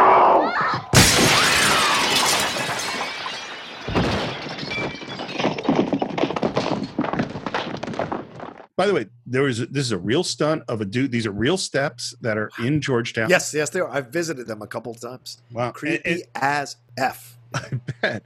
Well, and the, they had to build out the window because it, it was a little too far away from the steps, so that's extended. And then there is a real stuntman that rolled down these steps, and they padded him up as best they could, and it's a really dangerous stunt. There was apparently a huge crowd of Georgetown students just there to watch. The guy had to do it twice. Oh, oh, oh, Jesus yeah. Christ. Um, Ugh. And then Chris and Kinderman come in, and we hear Reagan call to her mother in her voice. And we know that it's gone. And they yeah. look out the window, and there is a bloody body at the bottom of those steps. And now the police are showing up, and his friend, uh, Father Dyer, comes running out, finds the body. His hands are shaking. He asks, "Are you sorry for Are you sorry for having offended God and for all the sins of your past life?" And there's no response. And he gives him the last rites. Uh, the performance of the priest is really good in this moment. Yeah. Would you like to know how William Friedkin got this performance? Uh, okay, sure. Tell me. So uh, it's the middle of the night. Again, this is uh, Father O'Malley, who's a real Jesuit priest. And they've done seventeen takes. It's two in the morning. It's really stiff. Friedkin goes to O'Malley and goes like, "It's not working. You're not emotional enough. This is your best friend who's dying, and, and, you, and you need to have an emotional reaction." And he kind of goes, "Look, it's two in the morning. I'm tired. I've done it seventeen times. I did it the best I can do it." And Friedkin goes, "Do you trust me?" And he goes, "Yeah, I trust you." And Friedkin slaps him as hard as he can across his face. Wow. There were a lot of Catholics on the crew. They did not like this. Yeah, I bet. But they rolled the camera, and O'Malley says his hand was shaking, and that was because he was so angry yeah. and upset that this yeah. dude had just slapped him across the face. Right. Uh, here's a thing. I'm not sure if I should include it, but I'll tell you what it is. Mm-hmm. So in two thousand nineteen, uh, Father William O'Malley was accused of sexual assault uh, oh. from the nineties. Okay. Uh, I know nothing other than that. I don't yeah. know how what the cases were. I don't know if it was one people or many people. I don't know if there was any evidence. I don't know if this was a pattern. I know absolutely nothing about it other than that there was an accusation of this particular priest. We're packing up. Time to go. Carl's loading up some luggage. Everything in the house is all covered up. They end up outside, and there Father Dyer is, and he comes and approaches her, and Chris says, "She doesn't remember any of it." That's good. And then Reagan looks up at the priest, who she doesn't remember, and sees the collar, and then goes and embraces him and kisses him before she gets in the car. Chris calls the priest over and says, "I thought you'd like to keep this," and hands him the coin. And this is the coin that Merrin found in the dig in Iraq. And he takes it, and in the director's cut, he hands it back to her. Yeah. In the theatrical cut, he keeps it. I don't understand why you would hand that coin back to her. Yeah. That is weird. Yeah, I agree. Because yeah. the coin's associated with evil. Like, why would the priest give that to her? Yeah. And they drive away, and Linda Linda Blair... Well, that's what I was thinking. It's yeah, a sequel. Yeah. yeah. Um, and Linda Blair looks out of the car, and she waves as she drives away, and we see the priest walk away, and he walks over to the stairs and chooses not to walk down those stairs. Right. And that is the end of the theatrical cut. Right. And there's this other scene that William Blatty thought just couldn't believe that Friedkin had taken out. And that is a final scene uh, with Lee J. Cobb and Father Dyer that is basically the Louis looks like the beginning of a beautiful friendship sort of scene where he talks yeah. about the movie passes and stuff like that. And Blatty wanted it back in because he wanted didn't want the movie to be such a downer. And Friedkin thought the more dark, ambiguous en- en- ending was better. And I totally agree with Friedkin. I don't think this last scene should be in the movie. Yeah. I think it should end. They, she drives away. We see the steps. That's it. I don't have to say this is a massive hit. Yeah. It was released in twenty-four theaters because that's how they used to do it. You just release it a little and roll it out further. And there are lines around the block. Um, and yes, as I said before, people are throwing up and running out of screenings. Um, there were people, by the way, because it's rated R, mm-hmm. um, and people brought their kids to it. Yeah. And then they sued uh, the M P A A for releasing it as an R, not an X. I think this should have been an X for what that was back then, what, what that meant back then. I don't think this should be an R. I don't think any kids need to go see this movie. I a thousand percent agree with you. So yeah, like you said, my parents were right to hold this out on me, for God's sake. Yeah. It was banned in some cities. It got mixed reviews. The studio, which I think is Warner Brothers, the reason they didn't do a wide release is like, well, it's a horror movie. It went way over budget. It's got no stars. We don't think this movie's going to do well. And then it did huge. And this is part of the motivation of why Jaws, a couple of years later, became the first wide release. Mm-hmm. Where they released it in all the theaters simultaneously, and that's how we've released movies ever since. Right. Here's a weird one. They chose not to put this film in any African-American neighborhoods. They, the studio basically said, we don't think black people want to see will want to see this movie. Wow, really? Okay. And then Jesus. African-Americans did go to Westwood to see it, and then they opened it up in all the theaters in the African-American neighborhoods. I just think that's weird. So dumb. Um, It made sixty point three million dollars in its initial theatrical release, one hundred twelve million dollars re, uh, worldwide. It was the number two film of the year behind The Sting. It's probably made around four hundred forty-one million dollars today. Wow. And it would be this would be a billion dollar movie if you adjust for inflation, without yeah, question. Sure. It's the first horror movie nominated for Best Picture. It had ten nominations. Picture, director, actress for Ellen Burstyn, supporting actor for uh, James Miller, supporting actress for Blair, art direction, cinematographer, editing, and it won for adapted screenplay and yeah. sound. Yeah. By the way, one thing I saw was adapted into a stage play, which played with Richard Chamberlain and Brooke Shields on Broadway. Oh! That's an odd one. That is a very odd one. Something we've been doing lately with our patrons on Patreon is giving them a chance to ask some questions about upcoming films. And here are two of the questions uh, we got. One is from Ryan Lieb, who says, something that's always struck me about this film is how quickly time passes.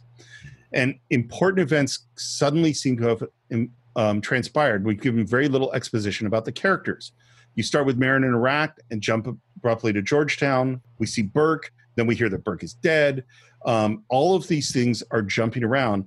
And he asks, what do you make of this style of writing? Do you think it's written that way to be intentionally disorient the viewer and make them feel like anything can happen? Or is it just a mark of a typical seventies screenplay? Yeah. Plot definitely unfolds, unfolded differently back then, but I can't, off the top of my head, think of another movie that moves in quite this same way as this one. What do you think? Hmm. Yeah, I think I would agree with that. It doesn't move in quite the same way as anything I've seen before. And, and watching it this time again, Steve, like I said, I used to, I, I've been caught up in the idea that it's just this like kind of like, you know, it's scary stuff and she's possessed for two hours.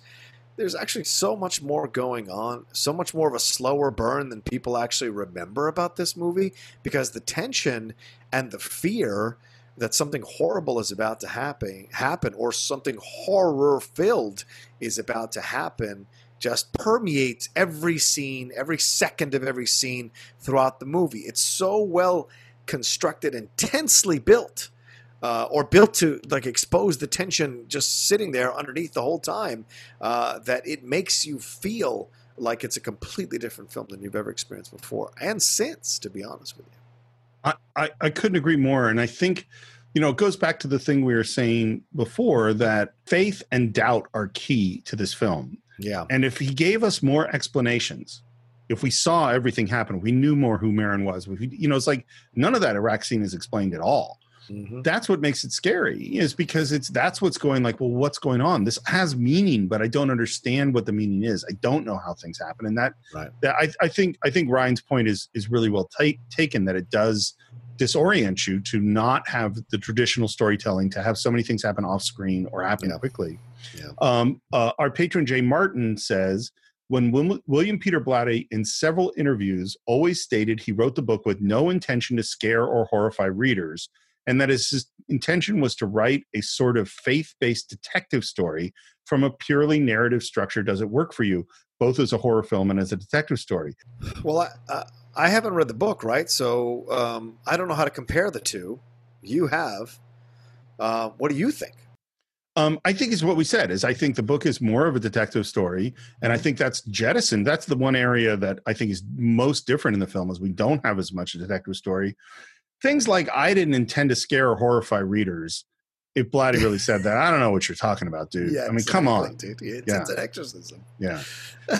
John, do you have final thoughts on The Exorcism? Yes. On The Exorcist. Uh, well, on The Exorcism as well. But yes, on The Exorcist, uh, my final thoughts are, this is actually a stellar film to watch on Halloween. I know a lot of people defer to other films, and certainly Halloween, the nineteen seventy-eight film, uh, is a damn classic. But this one is a stellar film. This is a um how can I say, this is just a well-constructed movie that belongs in the conversation of the top one hundred movies ever made. And I haven't always felt that way about this film, but watching it this time, I was able to really sink into the characters and their motivations, and sink into the um, um, the overall um, technique that was used by Friedkin, and obviously some of the questionable stuff he did with actors I wasn't happy about. But the way the film is done, and the cinematography and the score and the way it's edited, all of it just works in conjunction to produce a more contemplative yet scary as hell horror film uh, than you've ever seen. Because what is scarier than losing your faith in something that has been the construct of your entire life, as uh, uh, Father uh, uh, Karras is exploring here in the movie? His entire foundation has been to be this priest, and to have it be shattered now, uh, uh, even more so after the death of his uh, mom, leads him to this moment where he t- makes such an extreme decision to sacrifice himself and to essentially punish himself at the end uh, for the for the lack of faith and the lack of uh, uh, more bolder decisions made, the lack of the mistakes that he deems he's made in his life. You know, at the end, the pre, his fellow priest holds his hand and says, uh, do you repent of mistakes you made in the past? And that tells you that this is what this whole film is, is just, uh, you know, this gentleman, this father on the journey uh, to atone for what he deems to be the sins in his life. And that's why I think this film works so well is, yes, it's horrible to be possessed, but it's even more horrible to be possessed with a lack of faith in the thing that has been the foundation of your life and your existence. I, first of all, I think this is a very uh, well-made film, despite my feelings about Mister Friedkin. Hmm. I think for me, there are some movies where no matter how many times I watched it, I have that, that same emotional reaction. Yeah. You know, this isn't one of them. That the reaction each time I sort of have gone through it gets less. And and part of that is the nature of horror films is that, well, I know what I, I know where the jump scares are coming. I know, yeah. I know what's going to happen. I know where it's going to go. So, so my level of dread goes down. But the thing I keep thinking about is this thing that we've been talking about a lot is faith and doubt and how even a little bit of doubt can ruin your faith. And even how just an idea, no matter how unlikely, can become more important than everything else. And I, I think about that in relationship to conspiracy theories, to the occult, psychic powers, all these things. We we want to, someone makes an attractive idea and suddenly that our brains, like my brain, could get obsessed with that thought. And those things take on power, even when there's very little evidence of their reality. And this I this movie to me is like, okay, I'm an atheist. I don't believe in this. I don't believe in this, this, you know, the science and logic and experimentation and what can be proven. But what if? Mm-hmm. What if this is true? Right, exactly. What if someone could be possessed? What if whatever it is, J F K is going to come, J F K Junior is going to come back from the dead? You know, what if nine eleven was an inside job? Yeah. You know, yeah. What if, and, and once you start, your brain starts going down this path, and you start seeing things that way, then all sorts of other pieces of evidence pop up. And now you're starting to think, wait a minute, this is starting to make a lot of sense. This is, and it can shake your whole view of reality. Exactly. And again, it goes back to what makes horror movies work. Well, what makes horror movies work a lot is our imagination. It's because we can picture things. Yeah. Chrissy going swimming is terrifying because you don't see the shark. Right. Because you're imagining the shark. Watching this girl in these horrible medical tests and and feeling, oh my God, they're doing all this torture to her, and that's not what's going on because there's a demon and a possession. That is, it's all that stuff that's so upsetting. And then, and that's why I think when you get to the end, and once you've seen it a few times, mm-hmm. the, the the exorcism is less scary because now we're not in the worlds of imagination anymore. Right. This movie is designed both because it's so it's such a violation in so many ways. To yeah. really mess with us in a significant way. Oh, and I think exactly. It certainly does. Yep. So that's what we think of The Exorcist. Of course, we always want to hear what you think. Visit us on our Facebook page. Whole bunch of good conversations going on there. You can uh, support the show on patreon.com slash the Cinephiles and s- suggest a film. You can uh, listen to our Cinephile shorts on Patreon. You can subscribe to the show on iTunes or YouTube or Stitcher. Leave your comments on YouTube. Please, please, please leave your reviews on iTunes.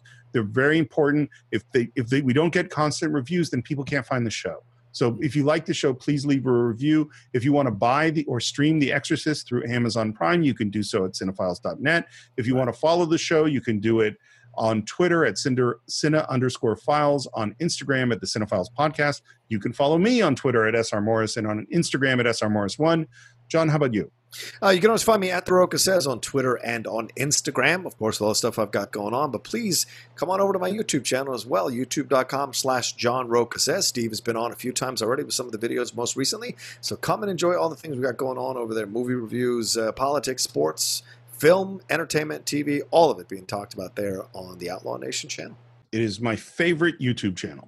Oh, I don't really have other favorites. But, I was going to say, but, but you're, you're very kind. Yes. I visit yours quite a bit. Um, so I think that's it for this week. We will hopefully see you next time for a less scary movie on The Cinephiles. Happy Halloween!